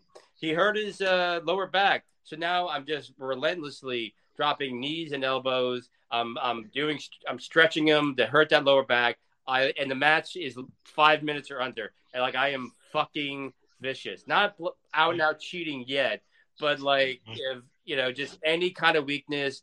I'm not even, when I hit a cool move, I don't get up and go, see, I'm awesome. I hit a big splash off the thing. And of course you should sell the fact that you just hit a big splash because your stomach hurts. So instead of rolling around in pain, like Rob Van Dam used to do, because that's what you were supposed to do, I roll over. Since I can't get up right away, I roll over, and I'm just like, you know, putting my hands over his mouth, or I'm like, you know, fucking grabbing his wrist and trying to twist it and break his wrist. And then you do that for a couple of weeks. And have the announcers going, well, you know, he was more of a high flyer. He's doing a different ground, and he just seems relentless and, you know, so vicious. And they try to interview me, and I'm very standoffish. Like I said, it goes back to that. I don't have enemies because your fucking heartbeat offends me, and I refuse to tolerate it. And then you bring somebody like Captain Jerkoff Sweatpants, you know, Orange Julius, and he comes out, and we have some kind of run-in or meeting. Not a match yet. And he's doing the little fucking goofball, like, look at my hands. And as he has his hands up, just punch him right in the face. Like, I'm talking crack him or headbutt him. And then, again, just I grab his hands, and I do that British thing where I snap his hands, or I just start stomping on his hands. Jiggle McTits comes out in his girdle with the bobblehead. Obviously, he's leading the charge because he's, like, you know, he's always waits forward. And I kind of leave. I don't run away. I back off because, you know, and I go, and I basically cut a promo saying, you know what? I've been doing this indie stuff. I've been doing all this cool hipster stuff. I lost 3 years of my life in WWE, and this is not happening anymore. And I came here. Now I'm going to ask you this. I'm going to ask you this. Do you think the booking changed when the cat was out of the bag about how wrestling is predetermined? No, I think because people still want to believe, people can get into it. Like I said, I think people, when Punk was going off and then Moxley came out and went off, they had him in the palm of their hand. And here's the best part. They could all be back there having a ginger ale, laughing, going, I love that was great. You know, you should have went harder on me. But they had him in their hand. So people want to suspend disbelief and they want to believe. It's from the Vince Russo era, it's become that Crash TV. We got to have that pop in the quarter hour. It's rush, rush, rush. It's become about, look at all the dumb moves I can do. And here's tables and chairs. And it's all about like this weird, it's all about like, it's almost like a big me show, and it's all bright lights and shiny. And it's not enough of a consistency and here's the thing. It doesn't matter the story. It doesn't matter the gimmick. There's no consistency in anything. And again, I would come out and I cut the promo saying I came here to be serious. Like, this is not the guy you all thought was coming. He's not here. He's gone. He's done. And I'm not playing this. And I got no problem with Orange Cassidy. And I'm going to tell you, Orange, my advice to you would be to stay away from me. Do your little comedy act. Get that big paycheck and save your money. Stay away from me. If you come near me, I'm not going to play your game. If you get in the ring with me, I'm going to hurt you. I'm going to hurt you. And I'm going to make an example out of you. Okay? So this is a friendly warning. Stay out of my way. Do your little comedy act, because I came here to be a top guy. I came here to be in that main event. That in the main event is the last match. Not the first, not the middle, the last match. I came to win belts. I came to put every one of your booing, ungrateful, fucking Joe six-pack asses in fucking seats. I came here to draw money. I came here because I am tired of waiting for my time. I'm here to take. And if you will not give, I am taking. And of course, Orange comes out, and then you sacrifice, because again, since I'm booking and you know whatever, Orange gets sacrificed, and I beat the living shit out of him, and I just piss on his gimmick. I literally grab him by the pocket. I tack him, rip the fucking pants off him by the pockets. I stomp him, and I fuck him up. And, you know, so that way to really establish the fact that there is no joke gimmicks. You can do all the little shenanigans you want, and you can do all the little fucking outfits you want, the little skits. This shit's not happening. when you're wrestling me, you can do the skits when you wrestle the next guy. Tonight, you're going to get in that ring because if you're not going to take it seriously, I'm going to fucking hurt you. If you fucking wrestle me and take it seriously, I might let you get to the end of the match without hurting you because this is not a game. And that's it. It's kind of me with the booking. I wonder what's the end goal. And what I mean by that, so people can understand what I mean, it's just where I'm coming from. Like, when I look at the Roman Reigns, okay, the end goal at some point is for Roman to drop that belt. Because that's always the end goal when you have someone this champ. Okay. Is they booking, if they booking for a 3-year reign to where they're building up a certain wrestler to take it from him. You get what I'm coming from? Kind of like what happened when you had Vince's father told Billy Graham, this is how long you're going to have the belt. You know what I'm saying? Yeah. You know, period. And it's kind of, it even to the point where, like when I even looked at with Moxley, he really didn't do no storylines with Moxley as champ because he was so much waiting on CM Punk to come back. You feel what I'm coming from? Well, I mean, so it was like it's kind of like it's like they book. I can't even say they book to a pay per view no more. It's kind of like they do speed booking.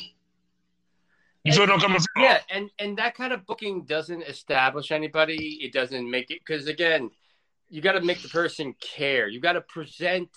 That's the other thing. When you book somebody, you're presenting them in a certain way. And if you're going to bring in a big guy and you're going to book him like you've been booking whatever the guy's name is with the tattoos, he looks like a jerk off and I don't care anymore. You know, you anger the fans because you look at somebody like Miro and it's like, what are you doing with this guy? You're not this guy should have a belt around. Why isn't he in the world title picture? And yeah. And the thing with what you were saying about when you're going to do a long title reign, the pros of that is you got a strong champion that obviously the fans are into, whether he's a heel or babyface. He's drawing money. You are raising the value of that championship above all other companies. I'm sorry, but it's several, in the last 20, 25 years, there have been several smaller companies where the world title meant more than the WWF title because that shit rarely traded hands. And here's the rub. Here's the catch-22. If you're going to have somebody with a 2-year reign, an 18-month reign, 3-year reign, you have to have him constantly going up against major opponents. And if you have it in your mind, this guy's going to be my champ for 2.5 years. Okay. So you got to feed him top talent. And it's got to be like an epic battle every time.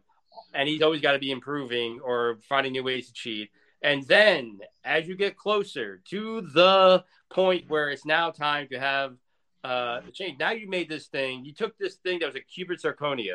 Now you made it a big, fat Kobe Bryant apology diamond ring. Okay, so that can't just go now onto anybody. So now you should have been booking. You got to be booking three things: the champ making looking like $1 million, the opponents going in wrestling him, and then the guy that's gonna win the belt. You got to make this guy, this is the guy that fans can believe and see beating him, the one that they want to beat him. Okay, I wasn't an avid watcher when Samoa Joe lost Austin Aries, but I always kind of thought, like, really? You're going to have that big historic reign lost to Austin Aries? So you have to – and again – it made sense when he lost because Austin was hot, and he did the option C. You feel what I'm saying? It's like, you got to – That's what I'm saying about when it comes to Impact, when they built their – X Division champion to take the world belt, it kind of made sense because over that year of him being the X Division champion and his climb, I'm talking about the ROH belt. ROH, oh my bad. Okay, well, yeah, because that's like okay, Austin Aries is now your ROH champion. I was like, I think Punk was gone at that point. I think Danielson was gone. Yeah. You talking about ORH? Yeah, but I mean, the thing is, it's that's the thing about booking. It's not. It's really easy for us to have a podcast and sit here and talk about like what I would do, or if I was a wrestler, I'd go and I'd be all serious and yada yada yada. It's all easy when you, like you said, Monday morning quarterbacking. But that's the reason why top guys usually were the bookers back in the day. And there were guys that were wildly successful, like your Bill Wattses, your Eddie Grahams, your Ernie Lads, your Dusty Rhodes. And these guys learned. They were top drawing stars in multiple territories, and they sat under the learning tree of other bookers who sat under the learning tree of bookers before them. And, again, it was all about making sense. And when you make stuff make sense, and there's a rhyme and a reason and a back history you could go back to, when somebody gets injured, but now you can go back and look at what you were doing and going, you know what? Billy got injured, but Bobby had an old issue with him. So in 2 weeks, 3 weeks, I can have Bobby in there wrestling for the title. And it's, you know, it's not what we had planned, but now we're good. We only really lost 3 weeks. But luckily, since we had shit established, because both Billy and Bobby had been around a while and booked consistently, it only took 3 weeks to take Bobby from fighting the TV title to being going for the world title. And now they, like you said, it's just rush booking. Like here, oh, for this show, this is what we're going to do. And also the same shit every week. You can set your watch to it. There's Tony Schiavone. There's Wrestler. Wrestler says, Toad! And see, that's the reason why when I hear the argument about FTR and Young Bucks, so I don't want their match no time soon. I want them separated because I want to build that makes sense for them to have to face for a third time. Because the reason why I'm saying that is because of the polarization of both of those tag teams. Because they're both the epitome of what the modern of two school of thoughts of professional wrestling. The old school versus modern. That match is probably the biggest match that can probably happen in professional wrestling right now, as far as probably draw and hype. So to me, I don't want that match until it is built to where it makes sense. Whether it's I don't even give a damn who actually win the match, to be honest with you. But because that is that much of a money match, and because of what it stands for, as far as Bill Meltzer versus Jim Cornette, modern wrestling versus old school wrestling, old school thought process versus the modern way of doing things. They are the epitome of that. And because of that, it need to be built. Just like I wish that the Briscoes versus, you know, FTR was better built, and the booking it could have went behind it, you know, period. So it's kind of like, to me, the biggest problem with modern day booking is that is because we are microwave era, the booking has became that. And because the bookings became that, the storylines that would normally allow us to really suspend disbelief, to sit here and believe and be truly invested, we won't get, because the way the thought process is that, and many of the minds that used to do the bookings that we talking about now, from the Eddie Grahams to when Dusty Rhodes was doing it, to when, you know what I'm saying, Bill Watts and numerous other cats we can think about, even Jim Cornette himself, it's because it wasn't about the short term. It wasn't about, oh, I'm building to this pay-per-view or I'm trying to pop ratings. It was they wanted a good storyline that would make the people believe.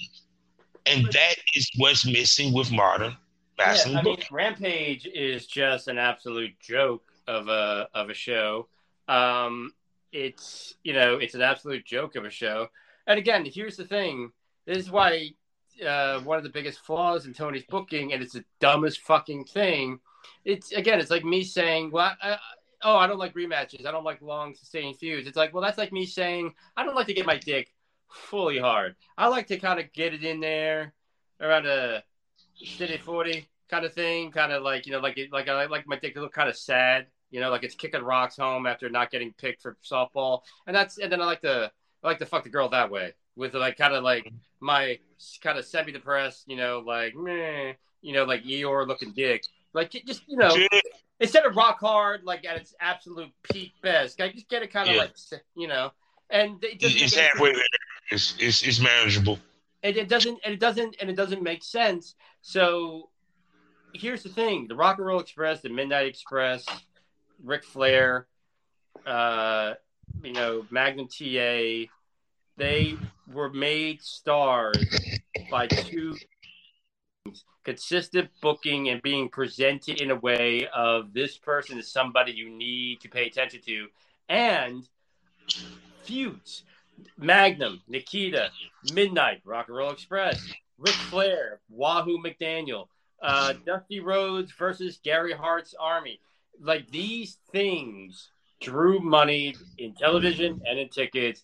And they got the crowds engaged, and it left a body of work that you can go back to over the period of time, and if it was good enough, you can, like I said, nobody ever got tired of watching Ric Flair and Dusty wrestle. No one ever got tired of the Midnight. There's, to this day, if Bobby Eaton were still alive, in their 60s, Dennis Condrey and Bobby Eaton and Ricky Moore and Robert Gibson could draw money. And I'm talking, depending on the area, we're talking like 4 figures in an audience attendance and going out there and not even doing what they were doing in 84, just going out there and having like a 10-minute match, and the place would be going bananas because of the history they built. And they've always been presented as stars. You're not presenting people as stars. You're not booking them, and you're telling me this is a big deal, and then you're not booking them that way. And then when there's something magical happening or like a really good match, then you get it once, and then it's done, and then one of the guys is just not on TV, and that is the problem. There is enough. You can take that old booking style. It's timeless because it's just basic storytelling and presentation, and you apply it, and again – like, ask the guys, ask the girls, like, here's an idea, modern up. We did this back in the 80s. You know, put the fucking shine on it. Put a new goddamn, you know, chrome detail on it. And they're not. And you really can't call yourself a booker if you just tell people to go out and do something, and it's week by week and moment by moment. I'm sorry, but Tony Khan, to me, is not a booker in the real sense, because again, and neither is anybody in the WWE, because at the same time, all the people you were banking on got hurt, and then you guys have this insane roster. You have too many wrestlers, and you had nothing. You guys, both of you, fell fucking flat. No, I'm gonna be real with you. If I was Tony, after what CM Punk did, I was like, all right. Because he just made a money match when he called out Adam Page. That's facts. Plus now the storyline behind that. So they are smart. But now, they got to do something with that, which, you know, I mean. No. Right? This is how I would do it. Next week, this coming week, it's going to shock a lot of people. People are going to be like, got to be drunk. I'm like, nah, I'm this. CM Punk loses to Moxley. He loses. And the reason why, because Adam Page, at some point during the match, comes out and decides to sit by ringside. Not in commentary, by ringside. You feel me? He's just looking at him. You know, period. Because to a certain extent, this, because of what was done, what's so beautiful about this is you don't even need a heel face dynamic in this now. Because it'll either organically be made or ain't no one gonna care, because they're just gonna want to see these two motherfuckers fight. because they know there's a real issue there. You feel me? Mm-hmm. Have him take the loss. And then, okay, Tony comes back and said, because this is an issue, that this is personal, and I know how this is going to get. We're going to have ourselves a little unsanctioned match or a lights-out match, but here's a caveat. The winner gets a shot at Moxley or what have you. Do it. You get where I'm coming from. Have it all out. I mean, period. Now, what you would do with Moxley for his title shit, I can't even tell you on that end. Because I wouldn't even know who you would put against Moxley that would actually make fucking sense. So, but I don't know. I would settle. Look, people want Punk as champion. I would just get that in the ground, and then you can have return matches with Moxley, and then you can insert Adams. Even better, or if you want to go there. Since the rumor mill is saying that MJF supposed to be making a return sooner than later. But even then... But once again... Go ahead. The show really has not been the same. It has really lost a lot of steam. And he really showed what he added to the show in multiple segments. You can't... When he comes back, you need to allow... You gotta let it marinate a minute. Don't give me... In under a month, do not give me Paige Punk, Moxley Punk, Moxley, and then all of a sudden MJF. It's like, don't blow your fucking wad again. Don't give me a bunch of flashing lights. If you can actually develop something between the four of these fucking guys, you have now your entire world title scene well into January. Tony needs to learn to slow the fuck down, and I'm sorry, you need to learn how to write, because the writing is not about the juicy parts. It's about getting to the juicy parts and keeping people engaged enough to get to the next juicy part. And that's just it. And WWE needs to do the same thing. I, unfortunately, you're the one that has to cut it off, but I have to make dinner. I got to make dinner and everything. I got another show to do. I was going to wait till we got through with this topic again. So anyway, with that being said, since he done cut it off, tell everybody what they can spend money on you, Bill. Well, I'm still getting the channels up, the ManyVids, the Billy Pilgrim, Triple X. It's all, apparently spaces, because. And then there's a clip for sale. There's Fan Centro and some other stuff coming. Again, I've just been getting sidetracked with personal stuff and health stuff. I'm sending. Anyway, it's coming. You'll be able to spend money. Keep an eye out for my scene with Blush Erotica and BBW Adventures. That will be also dropping soon, hopefully. Yes. And of course, people, I got some smoking interviews coming up, and episodes is coming. So, as well as special smoke episodes, and so Also, check out our other podcast, which is in the premium smoke room. I'm talking about Pro Wrestling Smoke, where we really get in depth about certain things, certain topics, and what have you. And we don't go for those 3 to 4 hours, neither.